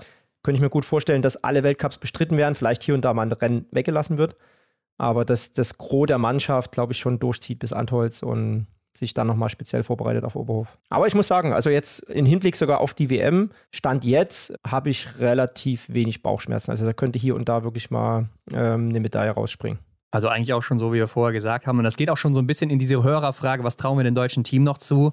Mhm. Ähm, dass man punktuell hier und da immer mal wieder aufs Podest springen kann, ne? gerade mit Benedikt Doll, Denise Hermann Wick oder auch Franzi Preuß. Ich denke, von der können wir noch ein bisschen was mhm. erwarten. Die haben wir ganz und, vergessen. Äh, natürlich auch, auch Vanessa Vogt, aber gerade Franzi Preuß, die natürlich vorher oder in Kontiolach, die auch noch krank war. Und ja. äh, man hat aber auch gesehen letztes Jahr, wie sie nach Olympia schnell zurückgekommen ist. Also ich glaube, da können wir noch einiges erwarten, dann, wenn sie jetzt auch fit bleibt. Ne? Ja. Also wie gesagt, ich glaube, die Musik vorne bei den Herren und bei den Damen wird von anderen Nationen bestimmt. Das ist einfach so, aber äh, man ist wirklich in Schlagdistanz und vereinzelt in der Lage, aufs Podest zu kommen. Das finde ich eigentlich ganz gut. Okay, was auch noch häufig mal angesprochen wird, sind diese Laufstatistiken, auch gerade zu Saisonbeginn. Da hat man dann schon mal Sebastian Samuelsson letztes Jahr minus sieben oder minus acht Prozent oder Johannes Tingesbö minus sieben Prozent. Dazu muss man eben sagen, das relativiert sich noch im Laufe der Saison, weil man hat ja zum Beispiel am Anfang wenig Massenstarts, wo dann nur die Top 30 starten und im Sprint hast du halt 100 oder noch mehr Leute, die da starten. Und dadurch ist natürlich der Durchschnitt vom Läuferischen in einem Sprint viel, viel geringer als bei einem Massenstart, wo die Top 30 der Welt starten. Und dadurch, äh, man kann zum Beispiel mal hier als Beispiel Ancile Grand Bonnant nehmen. Fabian Claude war der schnellste. Der hat hier minus 0,02 Prozent, also ganz knapp über dem Durchschnitt. Und dann Johannes Tingesbö, der war da der drittschnellste. Der hat da schon plus 0,42. Also da sieht man schon, äh, wie wenig das im Massenstart noch ausmacht oder wie viel das dann eben auch den Schnitt von Johannes Tingesbö, wenn er sonst bei minus 8 ist. Zum Beispiel im Sprint von Ancile Gorbonon war er bei minus 8,3 Prozent über dem Durchschnitt. Und dann, ähm, wenn man das jetzt mal zusammenrechnen würde mit diesen plus 0,4 Prozent, da bist du ja dann ja im Mittelwert irgendwo bei 4 Prozent oder sowas. Also das relativiert sich dann immer. Für die Statistikfreaks immer, ne? So, ja. Ja, ich gucke da auch natürlich auch drauf, ne? Wer schießt, welche Prozente liegen stehend. Ähm, aber ich sag mal, am Tag X bei einer WM ist das doch alles scheißegal. Auf Erinnert euch mal an 2018 äh, Olympische Spiele. Da gab es nur Bö und Foucault und am Ende im Sprint steht Arndt Pfeiffer oben. Ja, ja das stimmt. Ja, ne. Aber so über die ganze Saison gesehen, natürlich ist die Statistik schon irgendwo, zeichnet sich ja ab, ne? wer ist schnell, wer schießt gut. Also oder auch in einem Verfolger holt halt ein Johannes Dingesbö dreieinhalb bis viereinhalb Prozent raus oder sowas. Ja. Auf dem Durchschnitt, aber im Sprint oder im Einzel, was man gerade am Anfang vermehrt hat, da hat er halt minus 8 Prozent oder so und deshalb ja. hast du halt am Anfang tendenziell immer einen sehr hohen Wert der dann hinten ja. raus immer runtergeht auf minus 5 oder sowas. Und dann hast du ja zum Beispiel Verfolgungsrennen, wo einer in der letzten Runde gar nicht mehr Vollgas geben muss oder im Massenstart. Kommt ne? auch dazu, der eine genau. muss bis ja. zum letzten Meter kämpfen. Das verzerrt natürlich auch so ein bisschen das Bild. Mhm. Richtig. Äh, ansonsten gab es ja noch eine Szene aus der letzten Woche, da hatte uns jemand gefragt, was war denn. Ah, nee, wir haben es selber festgestellt. Caroline Colombo ist eingebrochen auf der letzten Stimmt. Runde. Ja. Ähm, da hat uns Im aber jemand geschrieben, dass es wahrscheinlich an einem Asthma-Spray liegt. Was ja, ich habe dir das geschrieben. ja, uns hatte aber auch ein Hörer geschrieben, dass er gesehen so, okay. hat, sie hat das nachher im Ziel bekommen und du hast es nochmal bestätigt. Ich hatte ja das Weltbild, glaube ich, ein bisschen länger als die öffentlich-rechtlichen und da hat man gesehen, wie sie ins Ziel torkelt und da habe ich auch noch so gesagt, naja, sie muss ja jetzt nicht Vollgas geben, aber dann im Hinblick auf die letzte Runde, sie ist ja nicht mal als letzte raus ja. Mhm. und kriegt da wie viel? Vier Minuten? Vier, Minuten, so? vier Minuten, ja. ja. Und sie sah auch vom Gesicht her jetzt nicht so aus, als wäre sie da irgendwie fröhlich und entspannt in der letzten Runde, hat auch nicht gewunken zum Publikum, ja. sondern ist wirklich ins Ziel, Ski abgemacht, da kam schon ein Betreuer, hat die kleine Asthmaflasche gegeben mhm. und ja, die hat da wahrscheinlich einen kleinen Asthmaanfall gekriegt. Und sie ja auch aktuell eine der besten Läuferinnen, ja. von daher ist es mhm. schon sehr ungewöhnlich, vier Minuten ja. zu verlieren. Aber geht es nur mir so oder seht ihr das auch so, dass das so generell im Allgemeinen in den letzten Jahren häufiger passiert, dass, so, dass es so zu mehr Ausfällen kommt, auch wenn man nochmal so an Ingrid denkt? Es kommt hier und da mal vor. Also mir fällt jetzt spontan auch nur Ingrid ein, jetzt Colombo. Wer ist denn nochmal so kollabiert? War doch auch noch einer bei Ach, den Herren, oder? Äh, Irene Kadurisch in. Stimmt, ja, in Pyeongchang, äh, in, in Peking. Nee, in äh, Peking. Ja. In der Staffel war das, glaube ich. Ne? Ja. Ja, aber da sieht man auch mal, welchen Extremen die Sportlerinnen und Sportler ausgesetzt sind. Mhm. Also bei minus 20 Grad laufen mit Wind und das ist jetzt äh, nicht so geil für die Lunge. Mhm. da platzt das eine oder andere Bläschen schon mal. Also das ist schon krass. Also das ist immer Leben am Limit, klar. Und wenn ja. du halt irgendwie vorbelastet bist mit der Krankheit, dann ist es natürlich doppelt, doppelt bitter. Mhm. Okay, gehen wir zum nächsten Punkt. Es gibt eine neue Punkteregelung nach dem ersten äh, Trimester und keine Streicher mehr. Wie ist so unsere Meinung auch dazu? Macht natürlich die Abstände aktuell etwas größer als vorher. Also ich habe es ja vor der Saison schon gesagt, ich finde es okay, ich finde es cool. Mal gucken, wie sich das entwickelt. Natürlich sieht man jetzt zum Beispiel bei den Männern, dass sich da zwei extrem absetzen ja. ne, mit, mit echt vier Punkten, aber muss ja nur einer mal kurz krank werden, ausfallen, äh, das sieht die Welt schon wieder anders aus. Was ich dann halt cool fand, zum Beispiel mit, wer war denn das? Ich glaube, Niklas Hartweg, der hat extrem viele Punkte gemacht, ähm, obwohl er jetzt auch nicht die Granate ist, ne, aber mit den vorderen Platzierungen. Ja macht er halt so viele Punkte und der ist ja immer noch im Gesamtweltcup. Jetzt gucke ich mal kurz, was ist er? 13. Obwohl er jetzt zwei Rennen nicht mitgemacht hat. Ja. Mhm. Also, ich finde das eigentlich ganz cool, dass du wenn du weißt, du kannst da in die Top 10 reinlaufen, kannst du immer wieder gute Punkte machen. Bei den ja. Frauen, klar, setzt jetzt auch eine ein bisschen ab, äh, Julia Simon. Aber am Ende finde ich es doch noch relativ spannend, was dahinter abgeht. Also, wie von dir prognostiziert, Ron, glaube ich, ne, dass es relativ zeitig entschieden ist, würde ich jetzt mal nicht so sagen. mal gucken, ja. was da noch passiert. Ich finde gerade mit Blick aufs Herrenfeld, finde ich das neue System eher ungünstig, ne, weil wir halt eben diesen eigentlich neuen Cup da vorne haben zwischen Johannes Denisbö und Stoloholm Greit, die dann da allein unterwegs sind. Die werden halt von den Punktezahlen enorm gepusht, weil sie halt auch eigentlich, ja, wie wir jetzt eben schon gehört haben bei unseren Tops und Flops, eben immer oben landen der Rest, der kommt halt nicht so hinterher. Ja, man darf natürlich nicht vergessen an der Stelle, dass sich das auch immer wieder ändern kann. Also wir haben schon oft gesehen, nach dem ersten Trimester, da waren Leute vorne, die waren nachher irgendwo Fünfter, Sechster, Siebter, Achter oder sonst was. Mhm. Also ähm, gerade auch, wenn wir mal gucken, Emilien Jacquelin, hier Dritter jetzt, letztes Jahr war er sogar Zweiter, hinter Canton Fiormaillet, ganz nah dran. Am Ende ist er wieder Fünfter geworden. Also da muss man auch immer so einen Blick drauf werfen, dass man so ein erstes Trimester nicht überbewertet weil das kann sich auch ganz schnell wieder ändern. Das war vielleicht eine gute Phase von dem einen oder anderen oder mhm. von dem einen, oder anderen auch eine schlechte Phase und der kommt dann im zweiten und dritten Trimester oder bricht eben da ein. Und dann kann sich das auch ganz schnell wieder ändern. Trotzdem ist es auch so, durch die hohen Punkte, da kann sich auch immer noch schnell was tun. Stühler mit einem Sieg und Johannes Tringesbö ja. einmal Vierter, zack, Wechsel vorne im Trikot. Ja. Also da darf man sich keinen Ausrutscher erlauben. Ich habe mir mal die Mühe gemacht, äh, die ersten drei bei den Männern umzurechnen in das alte System.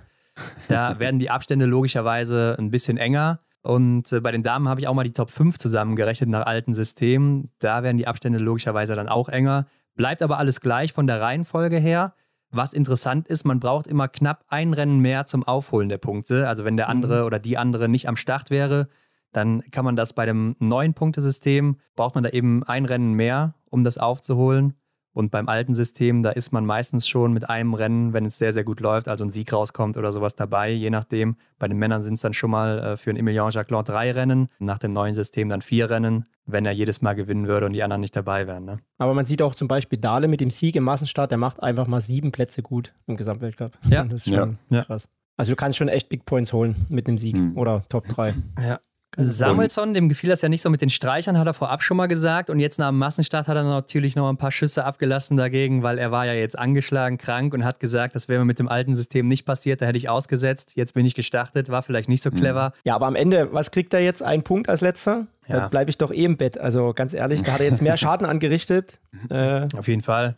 Klar, mhm. du denkst natürlich, äh, wenn du an den Start gehst, du wirst vielleicht noch 20., 15. oder sonst vielleicht irgendwie was, aber. Kannst du ja, vergessen. In dem Feld, wenn du nur einen Hauch angeschlagen bist.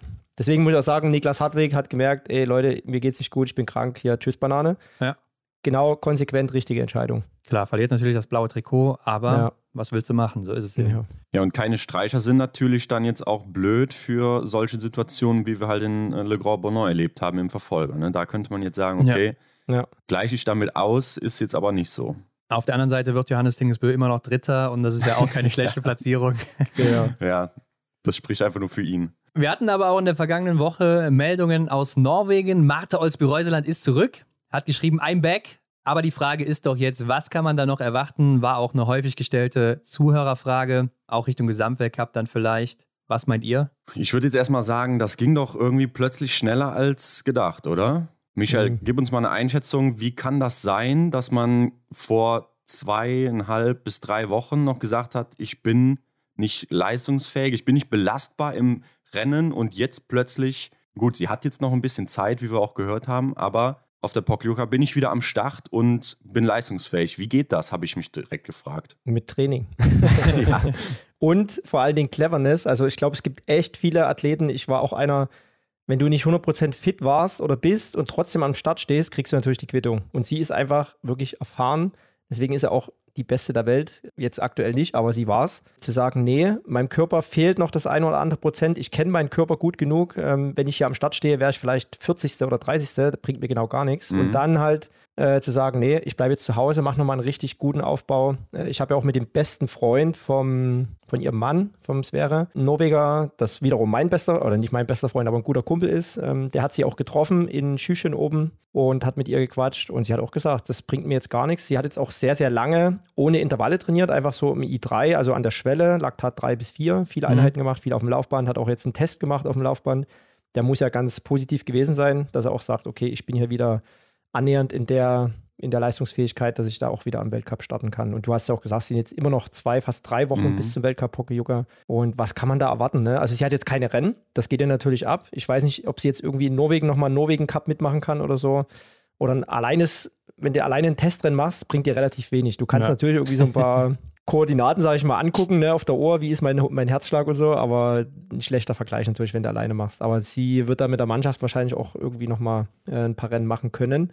Und da muss man einfach sehen, wie sie reinkommen. Ne? Also das erste Rennen wird jetzt nicht spielentscheidend sein. Ähm, für sie zählt ganz klar jetzt die WM. Von daher war es jetzt für mich auch keine Überraschung, dass sie jetzt sagt, ich bin jetzt in, in Pokljuka dabei. Also sie fühlt sich anscheinend auch wieder so, dass sie konkurrenzfähig ist. Und ich glaube auch, dass ich jetzt über die Rennen, jetzt sind ja wieder drei Weltcups, ne, bis hin nach Antholz und dann ist ja nochmal zwei Wochen fast bis zur WM das ist echt viel Zeit, wo du viel Zeit, äh, wo du viel Zeit ins Training investieren kannst, vor allen Dingen, und die Rennhärte jetzt über die Rennen dir wiederholen kannst. Ja, man muss auch bedenken, dass sie ja nicht komplett auf Null zurückfällt. Sie hatte naja. immer noch eine große Basis und so weiter und war eine starke Athletin. Und da, wo du mal warst, ja. da kommst du auch schneller wieder zurück, wenn du mal da warst. Hm. Also, ähm, ich glaube, da können wir auch ein bisschen was erwarten, denn Patrick Obereiger, der hat ja auch gesagt, wenn sie zurückkommt, dann will sie auch gewinnen können. Das heißt, sie muss schon ganz gut in Form sein. Naja. Und wie wir auch mal gesagt haben, Hendrik, ne, wir glauben ja schon, dass sie im Januar auf der Pokeljuka wieder zurückkommt, weil sie braucht auch die Rennen bis zur WM, um mhm. dann zu gucken, wo steht sie, was muss sie noch machen und äh, um da auch dann abliefern zu können. Ich bin mal gespannt, wie sie läuferisch zurückkommt. Ich glaube, beim Schießen so, ja, wird das wahrscheinlich nicht so große Auswirkungen haben, aber gerade läuferisch ist doch die Frage, kann sie da direkt wieder gute Zeiten setzen? Oder läuft sie erstmal ein bisschen hinterher? Ich kann mir vorstellen, dass sie sich halt erst einfinden muss, wie Michel auch schon gesagt hatte. Da wird sie aber früher oder später wieder landen, denke ich mal, dass sie dann da wirklich ihre Laufzeiten wieder bringen kann. Ich meine, da kommt ja noch die Komponente schlechthin dazu, ne, dass es halt Wettkampf ist, Weltcup. Du hast die mhm. Kameras, du hast Sponsoren, du hast Räder, du hast alles drumherum, die Fans. Das ist natürlich dann nochmal eine andere Liga, aber sie kann halt einfach von ihrer Erfahrung so zehren, sie weiß ja, sie hat keinen Stress, sie ist, sie hat alles gewonnen, Weltcup, äh, Weltcup-Gesamtsieg, Olympia, Weltmeisterschaften, also sie hatte eigentlich gar keinen Stress. Ähm, aber da jetzt wieder reinzukommen über die drei, äh, über die drei Weltcups in dem Trimester, das finde ich, oder würde mich halt interessieren, wie sie sich da steigern kann. Ne? Bis hin mhm. nach Antholz, wenn sie das überhaupt mitmacht.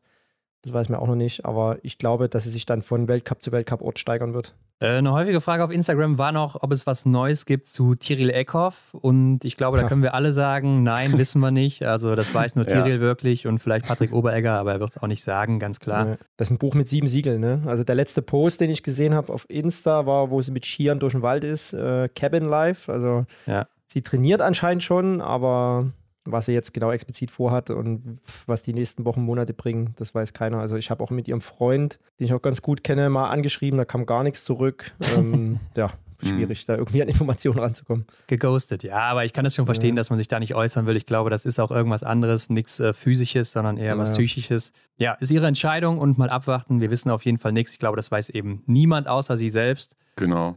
Es gab ja noch eine Meldung aus Norwegen zu den Wechseln über Tajebø, Endre Strömsheim, Erlen Björntegar, äh, beziehungsweise eben den nicht wechselnden Taje. Der bleibt auf jeden Fall im Weltcup, Endre Strömsheim weiter im IBU-Cup. Was sagen wir dazu? da hat einer noch mal einen Kopf aus der Schlinge gezogen, wa?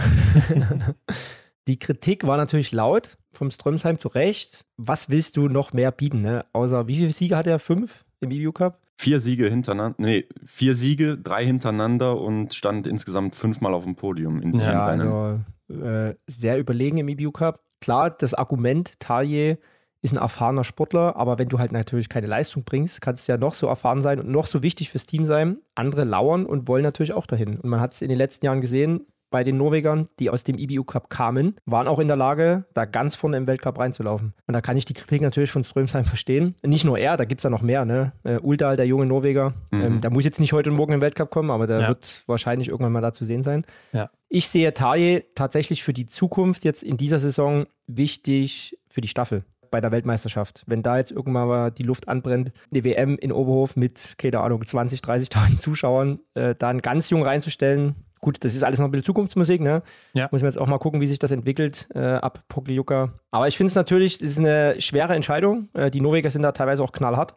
Die haben das jetzt so entschieden und für Strömsheim, ja, für den geht es jetzt halt im EBU Cup weiter. Ich finde es hart, da mal einen Wechsel vorzunehmen, wäre vielleicht nicht verkehrt gewesen. Aber ja, das ist halt jetzt Stand jetzt. Ne? Und selbst Björndegard ist jetzt auch raus im EBU Cup, der ja auch gut war. Aber die haben halt einfach dieses krasse Luxusproblem. Ne? Die haben einfach so viele gute. Mhm. Da ist es extrem schwer, sich da durchzusetzen.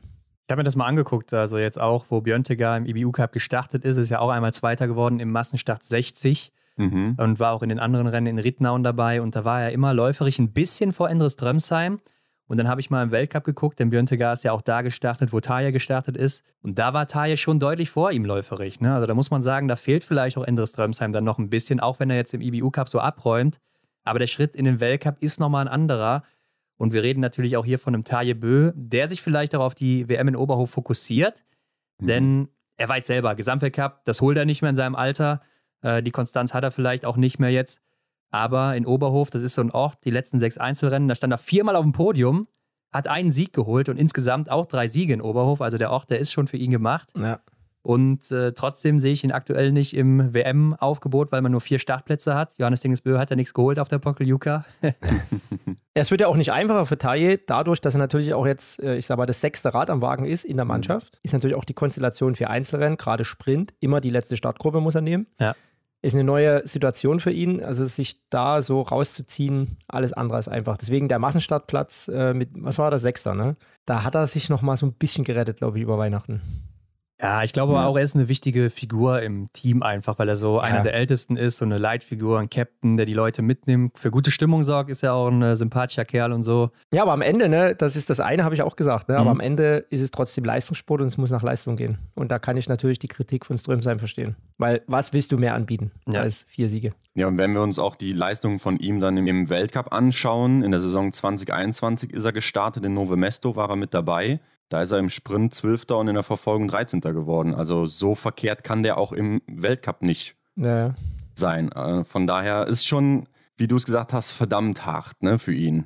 Ja, aber wie gesagt, ich sehe es noch nicht, dass er ihn geschlagen hat, auch auf nationaler Ebene bisher nicht. Von daher würde ich sagen, ist das okay, dass man Taje erstmal weiter mitnimmt. Ja, sagen wir noch kurz zu Björntegar, der ja mehr oder weniger rausgeschmissen wird, aussortiert wird.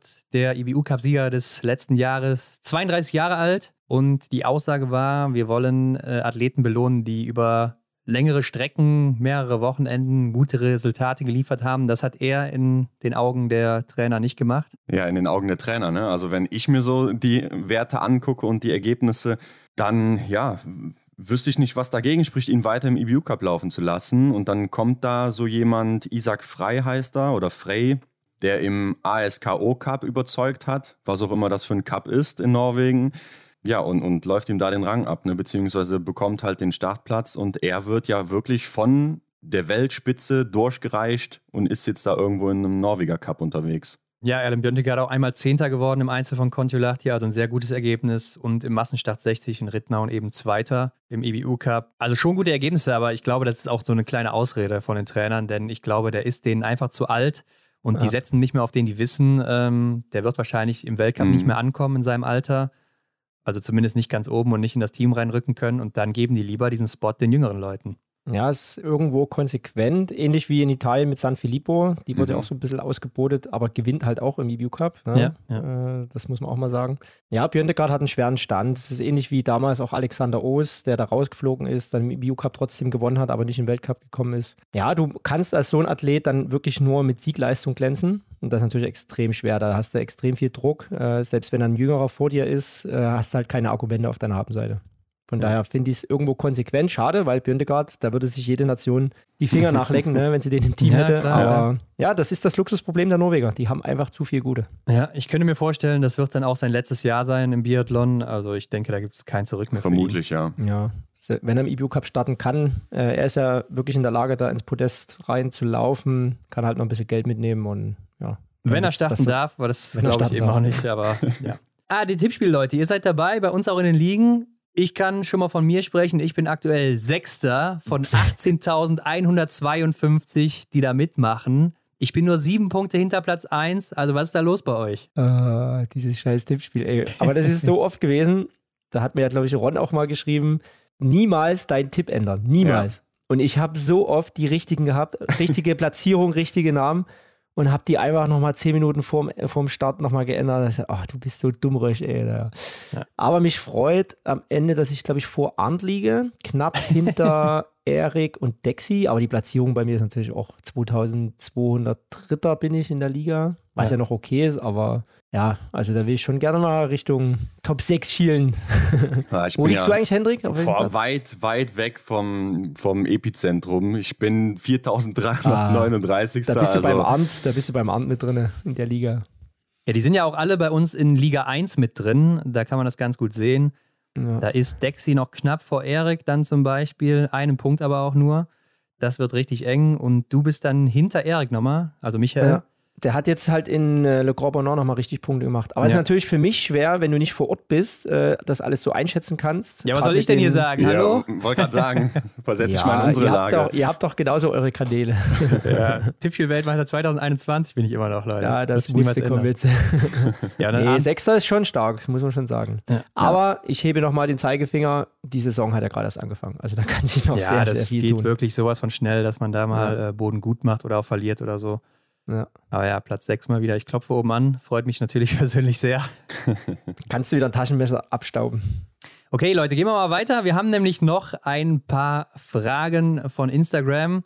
Können wir ein paar relativ schnell machen, glaube ich. Eine Frage ist unsere Meinung dazu, dass bei Deutschland der Nachwuchs so spät in den Weltcup kommt. Mhm. Ich glaube, es gab mal diese Aussage von Felix Bitterling, wenn man mal nach Norwegen guckt, ein Johannes Dahle, der kommt da oder ein Stühler Holm Lagreit und die gehen in den Weltcup relativ jung und reißen direkt ab. Aber da muss man sagen, da waren auch vorher schon Ergebnisse da oder eben Ansätze, dass man gesehen hat, die können da mithalten. Und das ist vielleicht das, was man in Deutschland dann auch bei den Jüngeren noch nicht ganz so sieht. Punkt.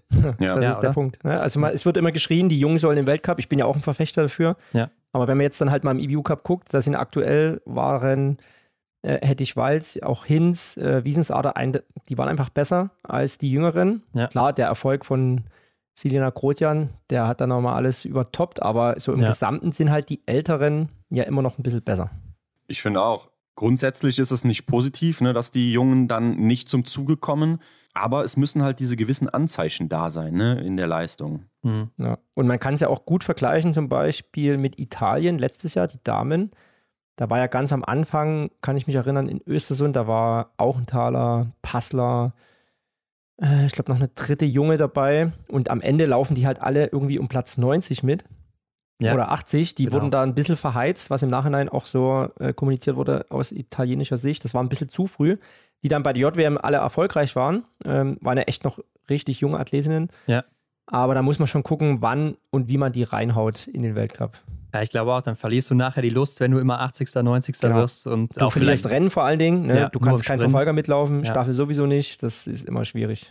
genau, also ich glaube auch, da muss man ein bisschen vorsichtig sein an der Stelle. Zeigt natürlich aber auch, dass jetzt ähnlich wie in Norwegen, ne, wo wirklich viele Junge schon im Weltcup sind oder im IBU Cup gut sind, dass da der Nachwuchs bei uns in Deutschland vielleicht noch ein, zwei Jahre braucht. Mhm. Und ein Stürler oder auch ein Johannes Dahle, die hatten halt gute Ergebnisse im IBU Cup und Ja. äh, sind dann auch in den Weltcup gekommen, haben direkt ihre Chance genutzt oder sehr gute Laufzeiten gehabt. Stürler hat, glaube ich, im ersten Jahr alles getroffen in seinen ersten vier Rennen, Ende der Saison damals. ja, ja, das war der mit den 1920. 100 Prozent, ja. Ja, und ähm, da könnte man vielleicht drüber nachdenken, dass man die Jüngeren dann auch früher mit in den A-Kader holt, dass die auch mit den großen Athleten, Athletinnen zusammen trainieren und da schon mal so ein bisschen dran schnuppern können, wo muss ich mal hin oder so oder da auch mal mitlaufen können.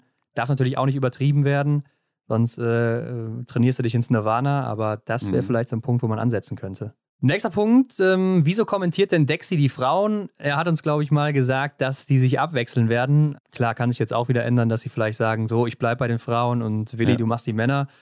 Aber ja, wie er uns gesagt hat, wird das eben gewechselt. Letztes Jahr war es doch so, dass er dann grundsätzlich so die Herren kommentiert ja, zwei hat. Zwei ne? Jahre, glaube ich, die letzten zwei Jahre in Folge. Genau, Willi dann die Damen. Ja. Vielleicht ist es ihnen ein bisschen langweilig geworden, wer weiß. ähm, Michael, du hast es schon angesprochen, Selina Grozian. Ist die schon bereit für den Weltcup? Sollte sie jetzt mal die Chance bekommen, denn sie hat ja einmal gewonnen im IBU Cup oder ist sie noch zu jung? 18 Jahre alt, auch einmal Neunte gewesen jetzt in Rittnau und im Verfolger. Von mir aus ein klares Ja. also das sind die angesprochenen gewissen Zeichen, die in der Leistung da sein müssen. Die sieht man bei ihr. Hm. Und warum soll man ihr dann nicht die Chance geben, mal zu schauen, was muss ich denn überhaupt noch tun im Training oder generell? äh, an meinem Biathlon, wo muss ich feilen, damit ich dann auch in zwei, drei Jahren wirklich in der Spitze agieren kann. Ja. Wie seht ihr das? Also wenn ich jetzt Trainer wäre, was ich natürlich nicht bin, aber das ist meine persönliche Meinung, ich würde jetzt nochmal Vanessa Hinz eine Chance geben. Mhm. Ähm, auch im Hinblick auf die WM als erfahrene Athletin, weil sie auch gut unterwegs ist tatsächlich im EBU Cup. Ja. Ähm, das sollte man honorieren. Janina hat jetzt ein paar unglückliche Rennen gehabt in äh, Le Grand Bernard, aber ja, da würde ich eher in der Richtung austauschen. Ich würde Selina, ich meine, die ist 18, die hat gerade einen Führerschein gemacht, das ist schon, ja. schon krass, bei den Frauen dann aber ein Rennen zu gewinnen. Ja. Also das siehst du ja, da ist Potenzial da. Ja, ja auch klar. Lisa Spark äh, als Juniorenweltmeisterin, die bei der Quali, das ist jetzt schon ein paar Wochen zurück, klar, aber die war da auch sehr, sehr gut. Das sehe ich eher so als eine Chance hinten raus nach einer WM, äh, die letzten drei Weltcups irgendwo mal, dass man da die Chance kriegt, mitzulaufen die jetzt vielleicht nicht unbedingt ins kalte Wasser zu werfen. Vor allem Selina mit 18 Jahren, sehr, sehr jung, die kann ja noch, glaube ich, zwei oder dreimal eine JWM laufen. Ja, also das ist klar ein Name, der könnte irgendwann mal im Weltcup auftauchen, aber aus meiner Sicht lieber hinten raus, wo es um nichts mehr geht und da die Erfahrung sammeln. Aber ja, wie gesagt, das liegt nicht in meiner Hand. Sehe ich aber genauso wie du. Also ich würde sie auch eher vielleicht am Ende der Saison, wenn man dann eventuell mhm. auch acht Startplätze hat im Weltcup, beim letzten Weltcup-Station, sie da eben mal einsetzen ähm, schießt mir aktuell noch zu viele Fehler und hat immer mal wieder so Einbrüche in der Laufzeit auch. Also ich glaube, das wäre auch jetzt keine Hilfe für sie, wenn sie dann auch eben mal 80. da wird und läuferig nicht hinterherkommt. Dann lieber am Ende der Saison mal gucken, wenn der IBU Cup ganz gut gelaufen ist und sie da ein bisschen genau. angekommen ist. Aber klar, sicher eine für die Zukunft. Ja, und sie ist ja immer noch Zehnte ne, im IBU Cup als 18-, 19-Jährige. Ist schon krass. und äh, alle, die in den Top 10 sind, sind ja theoretisch qualifiziert für den letzten Weltcup-Ort. Und insgesamt darf Deutschland dann acht Athleten und Athletinnen melden. Also zwei kommen dann zusätzlich noch dazu genau. und das wäre mhm. dann eben so ein Punkt, wo man ansetzen könnte. Schafft es denn Philipp Horn noch zur WM? Gute Frage, nächste Frage. ja. Ich sage, ich sage, was sage ich denn? ich hoffe es. Ja. Weil er einfach vom läuferischen Potenzial ein guter ist, hat er auch jetzt in Le Grand Bernard natürlich mit der hohen Startnummer ja. Relativ gut mhm. gemacht, auch mit einem guten Angang. Der ist hinten raus, glaube ich, ein bisschen eingebrochen. Ja, ja. Natürlich wieder dieses Pech dann äh, im, äh, im Verfolger, ne? Mit mhm. der Skimarke hat er halt die falsche gehabt. Der hat schon Potenzial, was er jetzt auch im EBU Cup gezeigt hat.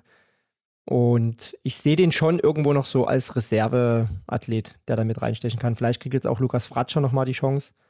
Aber dann vom läuferischen Potenzial sehe ich schon eher das Hörnchen da, dass der nochmal die Chance kriegt. Und ich glaube schon, dass er irgendwo auf den Zug noch mit aufspringen kann. Dafür muss er ja erstmal die Quali holen, ne? Die interne. Ja. Aber das, da sehe ich auch kein Problem, dass er die bekommt. Ist halt nur die Frage, was bekommt er dann für einen Ein oder bekäme er dann für einen Einsatz, ne? Ja, Reserve von der Reserve ist er wahrscheinlich dann. Aber wie gesagt, ich sage ganz oft, ne, es kann mal jemand krank werden oder A, musst du dich natürlich jetzt erstmal in den Weltcups, was ja jetzt auch nicht mehr so viele sind, drei Stationen, äh, musst du dich irgendwie durchsetzen und das Feld ist ja auch jetzt schon mit, äh, mit Rees, mit Doll, mit Zobel und Strelo, die ja Leistungsnachweise gebracht haben. Ja. Extrem schwer. Aber Philipp ist dann oder wäre dann natürlich ein Mann für einen Sprint, weil er halt läuferisch gut ist. Aber da muss er sich halt erstmal durchsetzen im eigenen Team. Ja, die Leistung, die muss kommen. Ne? Und das muss jetzt halt ja. eben früh kommen im Januar und dann ist er auf jeden Fall auch einer, der dabei ist und für mich auch einer, der müsste eigentlich mitlaufen. Also ja. was der für ein Potenzial hat, da muss man nicht drüber reden. Ähm, du hast übrigens gerade auch Johannes Kühn vergessen für den Sprint zum Beispiel. Oh, also natürlich stimmt. ein Mann, der wird da auf jeden Fall laufen, meiner Meinung nach. Denn stand im Oberhof auch schon mal auf dem Podest im Sprint und äh, ist natürlich einer der schnellsten in Deutschland. Aber ja, wir haben hier Philipp Navrat, Philipp Horn und Lukas Fratscher, die hier über, über diesen oder um diesen sechsten Weltcup-Platz kämpfen und dann eben die Frage, was ist mit der WM? Es wird nicht leicht, aber du musst jetzt wirklich abliefern, wenn du eine Chance bekommst, musst du die ergreifen und dann abliefern. Ansonsten bist du da, glaube ich, auch wieder weg. Und das können wir auch so stehen lassen. Genau. Ähm, Was glaubten ihr, wer kommt im zweiten Trimester noch, der bisher nicht so überzeugt hat? War noch eine Frage. Ich habe Franziska Preuß im Kopf. Klar, die konnte noch nicht wirklich abliefern, ne? Ja, habe ich auch. Und ähm, ich denke, sie wird jetzt gut in Form kommen und dann auch äh, wieder ihre Leistung bringen, so wie in den Jahren zuvor. Bei den Männern habe ich Quentin Fiomayer aufgeschrieben. Ja, habe Da ich auch. glaube ich, dass der auch jetzt langsam auftaut und dann auch wieder einen weiten Schritt nach vorne macht im Gesamtweltcup. Ich habe noch dazu Sebastian Samuelsson, Taje Bö, Wettle Christiansen bei den Männern. Das sind so die, also Wettle ist jetzt Vierter aktuell, sehr gut, aber ich glaube, da fehlt noch was im Schießen bei ihm. Und äh, auch bei den Frauen habe ich eben noch Elvira Oeberg, die gerade auch Zweite ist, aber ich glaube, jetzt geht der Motor richtig los da oben. Und dann noch Lisa Theresa Hauser, zwei Siege, damit auch die meisten Siege mit Julia Simon, aber trotzdem auch noch hinter den Erwartungen ein bisschen. Dorothea Viera genauso und natürlich Hanna Oeberg.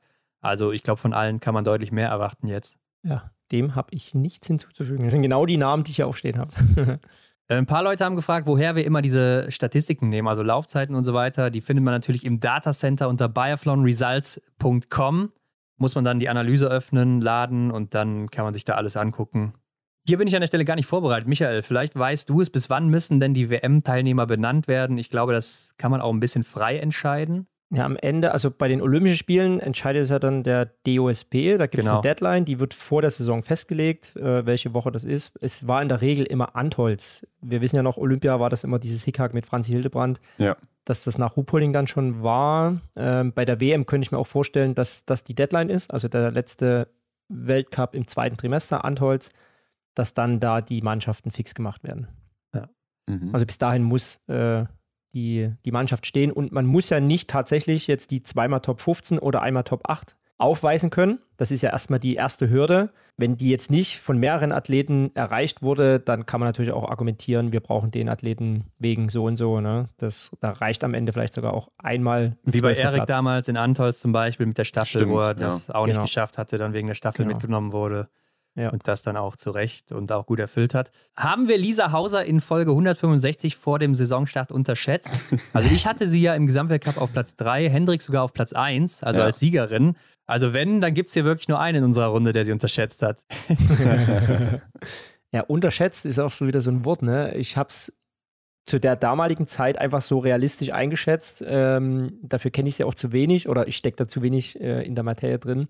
Aber so von ihren Worten war es schon sehr dramatisch, ne? So mit der Krankheit, das kenne ich auch aus eigener Erfahrung. Wenn du wochenlang, teilweise monatelang so in diesem Sumpf steckst, du wirst nicht gesund, du weißt nicht, was du hast. Und ja, das zieht sich schon. Also das, sie war, glaube ich, auch sehr, sehr selber von sich überrascht mit den Ja. zwei Siegen, Ja. was man auch gesehen hat mit Tränchen in den Augen. Ja, das hat mich schon sehr imponiert. Deswegen habe ich sie, also in dem Sinne schon unterschätzt. Würde mich natürlich auch freuen, wenn es so weitergeht. Aber da sieht man einfach auch mal, was die einfach für eine starke Athletin ist. Ne? Die Mhm.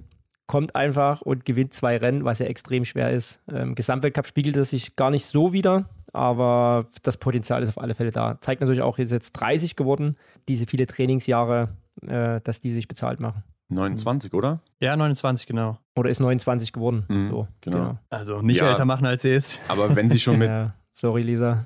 wenn sie schon mit äh, dieser ja, aktuellen Form die Rennen so gewinnt, die beiden, dann können wir uns, glaube ich, nur anschnallen, was das nächste Trimester so für uns bereithält. Ja, aber es ist halt ganz oft der Fall, ne? wenn jemand so ohne große Erwartungen in die Saison startet, äh, siehe Samuelson, der hier um den Gesamtweltcup mitlaufen wollte und jetzt ja nicht abkackt, aber weit dahinter ist, von dem er sich vorgenommen hat und Lisa mit ganz, ganz wenig Erwartungen in die Saison und dann läuft es natürlich auch viel entspannter. Ja, gerade der Massenstart war schon wieder so ein bisschen die alte Lisa. Ja. Also wenn das so weitergeht oder noch ein bisschen ausgebaut wird, dann wird das sicher sehr, sehr gut. Aber würden wir denn unsere Tipps nach dem ersten Trimester ändern? Ich habe bei mir mal aufgeschrieben, Hanna Oeberg hatte ich auf Platz 2. Würde ich aktuell vielleicht ja als Wackelkandidatin sehen. Ansonsten gehe ich da aber immer noch komplett mit. Mhm. Mir ist immer noch ein Rätsel, wie ihr Stühler Holmler Greit so weit hinten sehen konnte. ähm, bei der Besten im Gesamtweltcup aus Deutschland hatte ich Franzi Preuß angegeben. Ja, da wird wahrscheinlich dann auch am Ende Denise Hermann Wick alleine wegen der Krankheit äh, auf jeden Fall schon landen, Mhm. ähm, die Franzi eben aus der Bahn geworfen hat. Bei meinen Damen bin ich weiterhin guter Dinge. Bei den Herren, wie du schon gesagt hast, ne, Stühle Holmer Greit auf Platz 4. Tut mir schon fast leid, dass ich das getan habe. Sebastian Samuelsson auf Platz 2 und Quentin Fillon auf 3. Taya auf 5. Ja, da habe ich mich halt auch irgendwie ordentlich verschätzt. Tue ich mich schwer, die dann da jetzt aktuell noch zu sehen am Ende der Saison, aber mal schauen, ob sie die Kurve noch kriegen. muss ja selber erstmal gucken, wen ich da vorne mit rein getippt habe. Das ist auch schon wieder eine Weile her. Du hattest Elvira Oeberg, Denise Hermann Wick, Lisa Vitozzi, Hanna Oeberg und Chevalier Boucher auf fünf. Bei den Damen, da ist für mich halt Hanna Oeberg gerade der Knackpunkt. Ich glaube, Chevalier Boucher, die kommt jetzt, weil die läuferisch schon die ganze Zeit gut war, aber halt nichts getroffen hat. Ja. Hat man jetzt auch wieder im Massenstart gesehen. Ich glaube, die, die hat noch ein bisschen was im Köcher. Also die würde ich mal drin lassen, aber Hanna Oeberg, die ist mir einfach zu unkonstant. Also da habe ich mhm. ein bisschen daneben gelegen. Ja, bei ja, allen von uns fehlt natürlich Julia Simon aktuell. Also, ja, genau. Komplett unterschätzt, ne? Ja. Krass. ja. Ja, wir hatten sie natürlich noch so als äh, Kandidatin genannt, aber man weiß halt nie, was da drin ist. Und ja, vielleicht ja. gehe ich da auch immer noch mit. Mal gucken. Ähm, Meinung dazu, dass die Biathlon-WM jedes Jahr stattfindet. Denn man hatte, glaube ich, hier den Vergleich zum Fußball, wo es eben alle vier Jahre ist. Mhm. Aber dazu muss man natürlich auch sagen, da ist ein 23-Mann-Kader. Das heißt, du kannst viel mehr Leute mitnehmen, du kannst auswechseln. Also es gibt viel mehr Chancen für äh, Spieler dabei zu sein. Und im Biathlon hat man doch, glaube ich, auch eher so kurze Phasen, wo man vielleicht so auf der Höhe ist. Also vielleicht mal so vier Jahre oder so, wenn du sehr, sehr gut bist. Deshalb finde ich es schon ganz gut, dass die auch jedes Jahr so als Highlight stattfindet. Ja, auf alle Fälle. Also das war ja für uns immer der Antrieb, äh, wenn nicht Olympische Spiele waren, hast du halt immer eine WM gehabt als Highlight. Ja. Ähm, komischerweise im Biathlon äh, zählt die EM so gut wie gar nichts. Ne? Also das interessiert ja. irgendwie kein ja. Schwein, außer die osteuropäischen Länder. Für die ist es wirklich ein Highlight, aber so in Deutschland ist es irgendwie so Abfall. Was ein bisschen schade ist, finde ich. Ähm, ja, aber eine WM ist doch klasse. Und wenn die jedes Jahr stattfindet, ähm, bei den Langläufern oder bei den Nordischen generell, ist es ja auch nur aller zwei Jahre. Könnte man auch drüber nachdenken, aber du, letztendlich, das ist jetzt schon seit vielen, vielen Jahren so, dass jedes Jahr eine WM stattfindet. Und für uns Sportler, glaube ich, das Beste, was passieren kann. Hast mhm. jedes Jahr ein Highlight. Ja, auch aus Zuschauersicht, ne, muss ich ganz ja. klar sagen, finde find ich das eine coole Sache weil es bringt auch immer ein bisschen was Magisches mit, finde ich, weil man merkt dann einfach in diesen zwei Wochen so, da geht dann irgendwie nochmal mehr als sonst, so kommt es ja. mir vor und man merkt einfach, es geht auch um mehr für die Athletinnen und Athleten. Gibt es Biathleten auf der Südhalbkugel, die schon ein ja. Rennen gewonnen haben? Ich glaube nicht. Äh, Michael, vielleicht fällt dir was ein, aber ich glaube, der, der am nächsten dran wäre, das wäre vielleicht Campbell Wright aus Neuseeland, weil ansonsten hat man ja auch wenig Länder mhm. auf der Südhalbkugel, die wirklich Schnee haben. Also es gibt tatsächlich Brasilianer. Äh, ja, stimmt, weil habe ich auch mal gesehen. Es gibt Südafrikaner, es gibt, wie gesagt, Campbell Wright, den Neuseeländer, es gibt auch ja. Australier. Campbell Wright mit seinen, was ist der neu, der ist noch sehr jung, 19 Jahren. Ja, ja. Muss man ja sagen, der 15. Platz damals in Antholz im Einzel, das war ja wie ein Sieg. ja, ja. Aber sonst tatsächlich kenne ich keinen, der südlich der Halbkugel da mal was gewonnen hat. Ja, ist schon wirklich ein europäischer Sport. Klar, China ab und zu oder in manchen Wintersportarten oder natürlich die USA. Kanada und so weiter. Mhm. Aber klar, auf der Südhalbkugel, da geht da nicht so viel. Nee. Glaubt ihr denn, dass ein Deutscher oder eine Deutsche in naher Zukunft mal den Gesamtweltcup gewinnt? Puh. also ich lege mal los, Leute. Ne? Genau, was sagst du denn? Auf jeden Fall eine schwierige Frage, eine gute Frage. Aber in naher Zukunft, bei den Damen muss man auch sagen, Denise Hermann-Wick hat aktuell eine gute Position und ist auf jeden Fall auch möglich. Äh, Franzi Preuß hat sicher auch das Potenzial oder dann auch vielleicht ein, zwei Jahre weiter mal Vanessa Vogt. Wer weiß. Ähm, Selina Grozian wäre so eine für die Zukunft. Ist da für viele sicher auch die größte Hoffnung. Da haben wir auch sehr viele Fragen zu bekommen zu ihr. Bei den Männern würde ich mal sagen, bis 2026 auf keinen Fall. Weil dann Johannes Dingesbö aufhört danach. Norwegen ist auch generell einfach zu stark. Stühle Holmler Greiter wird sicher noch weitermachen, dann auch. Mhm. Ähm, viele andere werden nachkommen. Was ist mit Martin Öldal zum Beispiel? Vielleicht sehe ich da im deutschen Kader aktuell Simon Kaiser, der läuferig sehr, sehr stark ist, aber am Schießstand hat halt extreme Probleme. Aber sonst weiß ich jetzt nicht. Nee. Ja, ein Gesamtweltcup-Sieg ist schon hart, ne? Also ich ja. meine, das kann Michel wahrscheinlich bestätigen. Ich war nah dran. aber doch weit weg. ja, ja. ja. Nee, ist echt brutal. Also ich sehe in naher Zukunft und ferner Zukunft eher bei den Damen jetzt noch Denise, die da die, die besten mhm. Chancen hat. Und in der Ferne ist natürlich schwer einzuschätzen, ne? was passiert in den nächsten fünf Jahren. Da kann so viel gut und schlecht laufen, weil du gerade Grozian sagst. Also da würde ich mich auf keinen Fall aus dem Fenster lehnen und sagen, die wird das mal machen. Aber solange natürlich Schweden, Norwegen, auch die Französen, Franzosen, Französinnen so ein gut bestücktes Team haben in den nächsten Jahren, wird es echt, echt schwer. Und es zeichnet sich ja schon irgendwo immer ab. Äh, Im Juniorenalter, wer da so ein, ja, schon so ein Kandidat sein könnte. Mhm. Und das sehe ich aktuell nicht. Also es gibt mit Sicherheit sehr, sehr viele begnadete, aktuell laufende und auch die noch nachkommen, Männer und Frauen. Aber für den Gesamtweltcup wird es eher mhm. schwierig. Ja, bei den Männern ist es schon ein paar Jährchen her, ne? 2006, 2007 Michael Greis. Ja. Aber da sehe ich auch aktuell nicht wirklich einen, der das machen könnte. Ich schließe mich euch an, wenn, wenn wir überlegen, was diese Saison vielleicht noch passieren könnte. Ja, man weiß ja nicht, wird jemand krank oder fällt aus aus anderen Gründen. Denis Hermann Wick steht aktuell auf Rang 4, hält sich da gut, auch mit den Punkten natürlich. Könnte wahrscheinlich die, die eheste sein, die in naher Zukunft was reißt, nämlich dann eben in dieser, dieser Saison sogar. Denn danach, die Saison, ist ja fraglich, wer macht da überhaupt noch weiter? Ne? Von Franzi Preuß, Denis Hermann Wick. Ist ja, ja auch nochmal ein, ein Thema. Ja, und ja. Franzi ist einfach zu anfällig für Krankheiten. Mhm. Wie viele Infos bekommt man denn von den Trainern an der Strecke mit äh, als Athlet, Athletin? Michael, ich glaube, das ist eine Frage an dich. Ja, du musst sie mitkriegen. also wenn du die nicht mitkriegst, hast du ein Problem. Vor allem äh, im Verfolger. Äh, da kriegst du ja immer die Klatte hingezeigt, also diese Schießklatte ne, mit den Trefferbildern. Ja. Die musst du aufnehmen. Im besten Fall kriegst du natürlich, also visuell und natürlich akustisch kriegst du was mit. Mhm. Ist aber teilweise gar nicht möglich. In Oberhof am Bürgstieg verstehst du kein Wort. Da kannst du wirklich nur visuell gucken, wo war mein Trefferbild und musst dem Trainer vertrauen. Am Skistand hast du ja eh kein, kein Gehör quasi, also du kriegst ja da gar nichts mit. Aber sonst auf der Strecke, in meinem Fall, nimmst du natürlich die Zuschauer wahr, extrem teilweise sogar. Also da bist du ein ganz großer, wenn du da komplett ausblenden kannst. Und sonst die Trainer, die Betreuer, das kriegst du schon mit. Und wie gesagt, im, im, du musst es ja teilweise mitkriegen. Ich glaube, im Sprint ist es egal, oder? Mit dem liegend äh, Schießen, wo ja, die Verlagerung ist, weil du im Stehen schießen nicht mehr anpasst. Ja. Mhm. Okay, steht denn Anna-Maria Lampic bis zur WM auf dem Podium? Ich glaube, das ist eine absolute Zufallsfrage oder eine Zufallsantwort, ja. die man hier gibt, weil die Trefferquote von ihr ist noch so schwankend. Äh, aber wenn sie mal durchkommen sollte, klar, dann wird sie natürlich auf dem Podium stehen. Aber ist dann wahrscheinlich auch eher Glück als Verstand. Ich sag ja. Ja? Ja. Mhm. Weil man hat also bis die Ansätze WM? hat man ja in Hochfilzen gesehen. Ähm, wenn die das Laufvermögen annähernd so halten kann, also sie ist ja wirklich dann nochmal eine andere Liga zu Öberg, die ja, ja. da auch die schnellste war dann reichen ja auch mal zwei Fehler. Und selbst mit drei Fehlern bei schwierigen Bedingungen, selbst da kann es irgendwie mal mit einem Zufall, wenn die anderen auch ein bisschen straucheln, dumm zugehen. Und das gab es natürlich extrem lange nicht, dass jemand mit drei Fehlern das Potenzial hätte, aufs Podest zu laufen. Aber mit zweien könnte ich die schon, wenn die Konkurrenz mitspielt. Aber dann eher im Sprint. Verfolger glaube ich nicht, weil da wird es einfach noch zu schießlastig und die Strecke zu kurz, dass es so viel Zeit rausholen kann.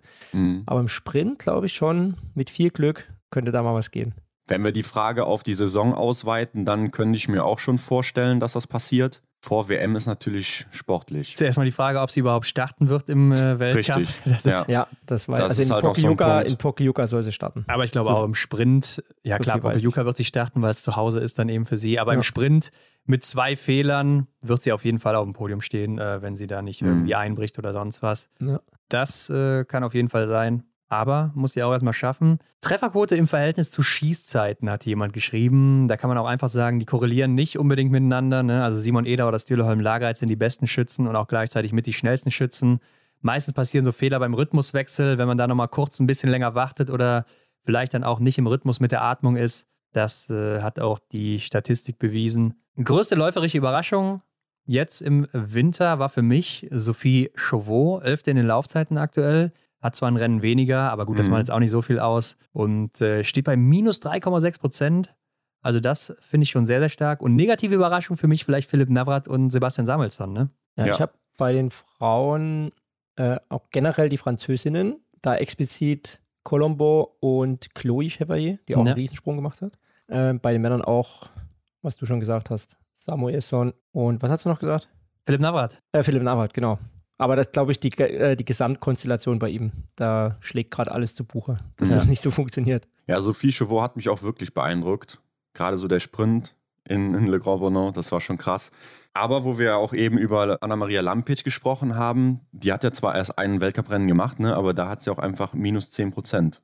Ja, ja, klar, aber das ist halt Sprint, ne? wie auch eben schon mal Brutal. gesagt, mit den Laufzeiten ja. zu Beginn im Sprint und so, da hast du mal schnell minus 10 Prozent. Ja, genau. Aber ähm, klar, das ist schon enorm gewesen. Was machen denn Biathleten oder Biathletinnen, die kurzsichtig sind? Ja, ich glaube, da gibt es eine einfache Antwort: Kontaktlinsen tragen oder gar nichts. Ich selber trage ja auch beim Sport Kontaktlinsen, kann mir allerdings nicht vorstellen, damit zu schießen oder das Auge so lange aufzulassen, weil die ja trocken werden. Wenn mhm. man es dann wieder zumacht, dann kann es passieren, dass die Kontaktlinse rausfliegt. Also ich weiß nicht, wie manche das machen. Es gibt tatsächlich nur entweder Lasern oder Kontaktlinsen. Ja. Es gibt auch äh, spezielle Kontaktlinsen, gerade für den Winter. Wie die genau heißen, ich bin kein Brillenträger, aber das weiß ich, dass sie da spezielle Kontaktlinsen haben und Mhm. auch eine spezielle Flüssigkeit da drauf kommt. Zum Beispiel, wer war denn das? Martina Beck, jetzt Clago.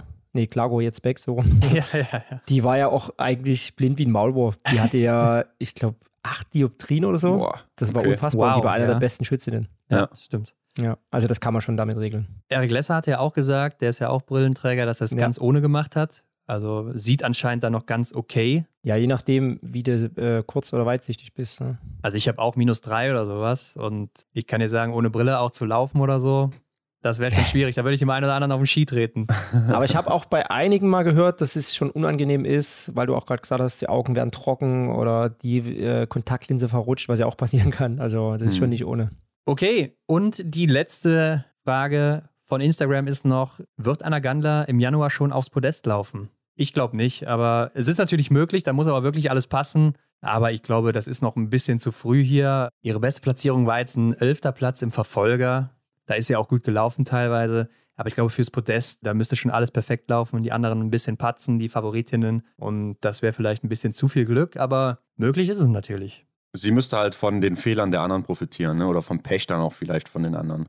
Ja, also das Potenzial hat sie angedeutet. Ähm, Ja. Wenn dann eher mal in so einem Rennen Verfolger, dass er da ein paar Plätze gut machen kann. Aber Top 6 tatsächlich könnte ich mir gut vorstellen, dass das mal passiert. Ja. Ich meine, ich will gar nichts ausschließen. Vielleicht läuft es auch aufs Podest, aber Mhm. das sehe ich jetzt noch nicht. Ja, aber so ein Top-6-Platz jetzt nicht nur im Januar, sondern vielleicht auch über oder bis zum Ende der Saison, Ja. sehe ich auch absolut realistisch und wäre sicher auch ein Riesenerfolg für sie. Aber gut, das war's dann auch mit den äh, Fragen von Instagram. Ich glaube, wir haben so viele bekommen, Hendrik. Also wir können die gar nicht alle beantworten. Ja. Und es gab auch noch viele Fragen zu uns, aber da kann man auch mal in Folge 1 reinhören. Da haben wir das damals mal beantwortet. Die Mhm. haben wir ja irgendwann mal neu aufgenommen, nachdem immer viele Fragen kamen. Also vielen Dank an alle, die da mitgemacht haben auf Instagram. Zum Abschluss wollen wir aber noch kurz über die anstehende World Team Challenge auf Schalke reden. Heute ist Montag, der 26. Das heißt, in zwei Tagen am Mittwoch ist es soweit. Yes. 18 Uhr ungefähr geht's los, ne?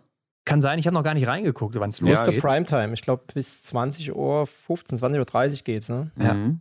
Ich glaube, es Ja. wird ja nicht immer alles gezeigt. Das Anschießen, wie die dann eben starten, wird, glaube ich, nicht gezeigt. Ja.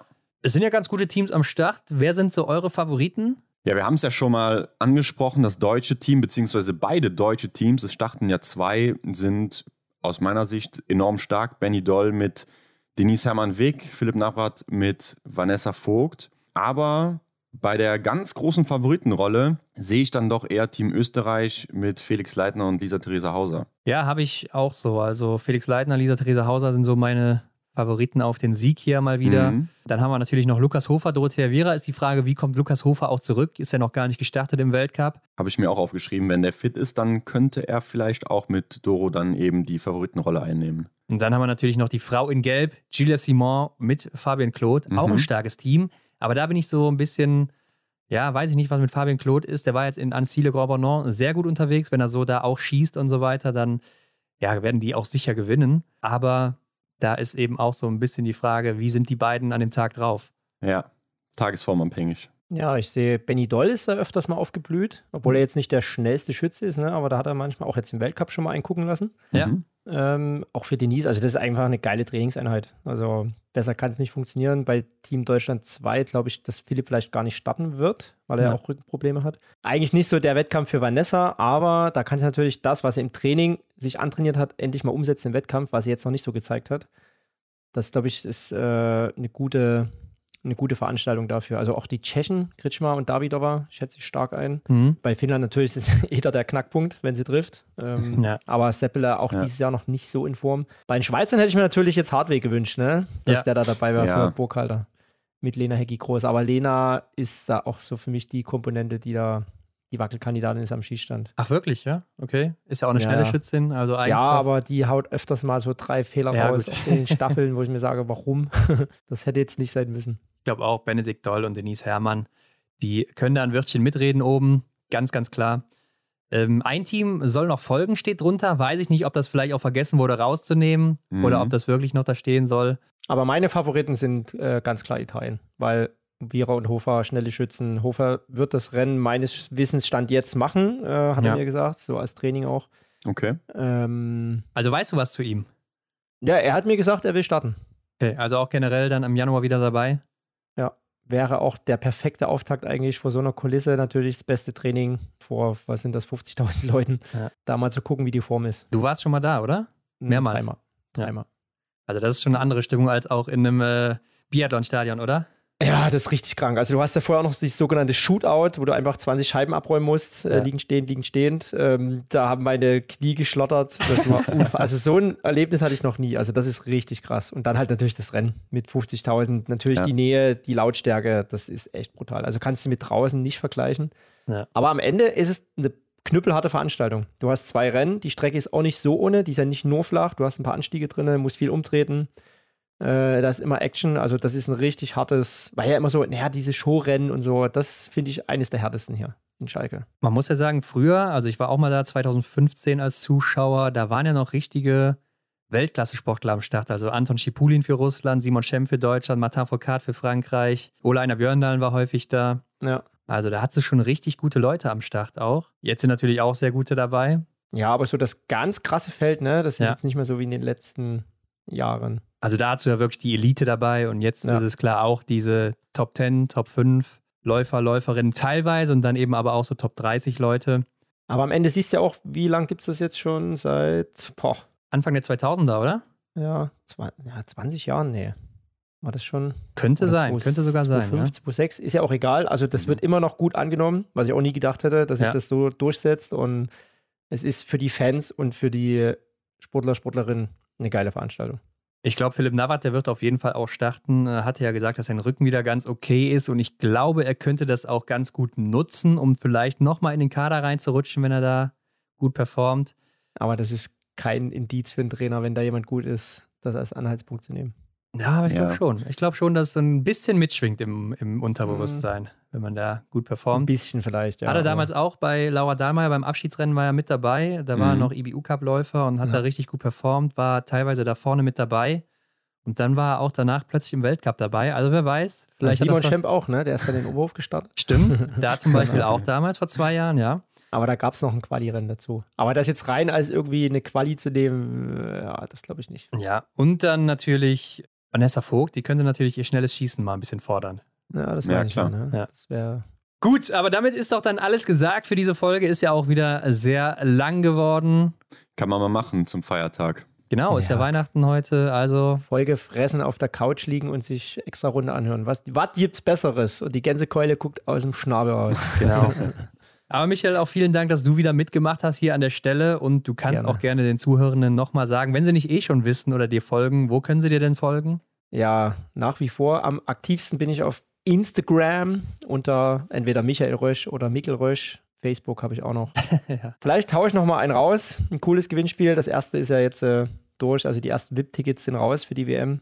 Und mal gucken, vielleicht gibt es noch eine kleine Überraschung im Hast du noch was im Ärmel? Hm, Mal gucken. Na, dann bleibt mal dran. Alles klar, melde ich mich mit meinem zweiten Account an. Nein, alles gut. Also vielen Dank. Äh, ja, und bis zum nächsten Mal.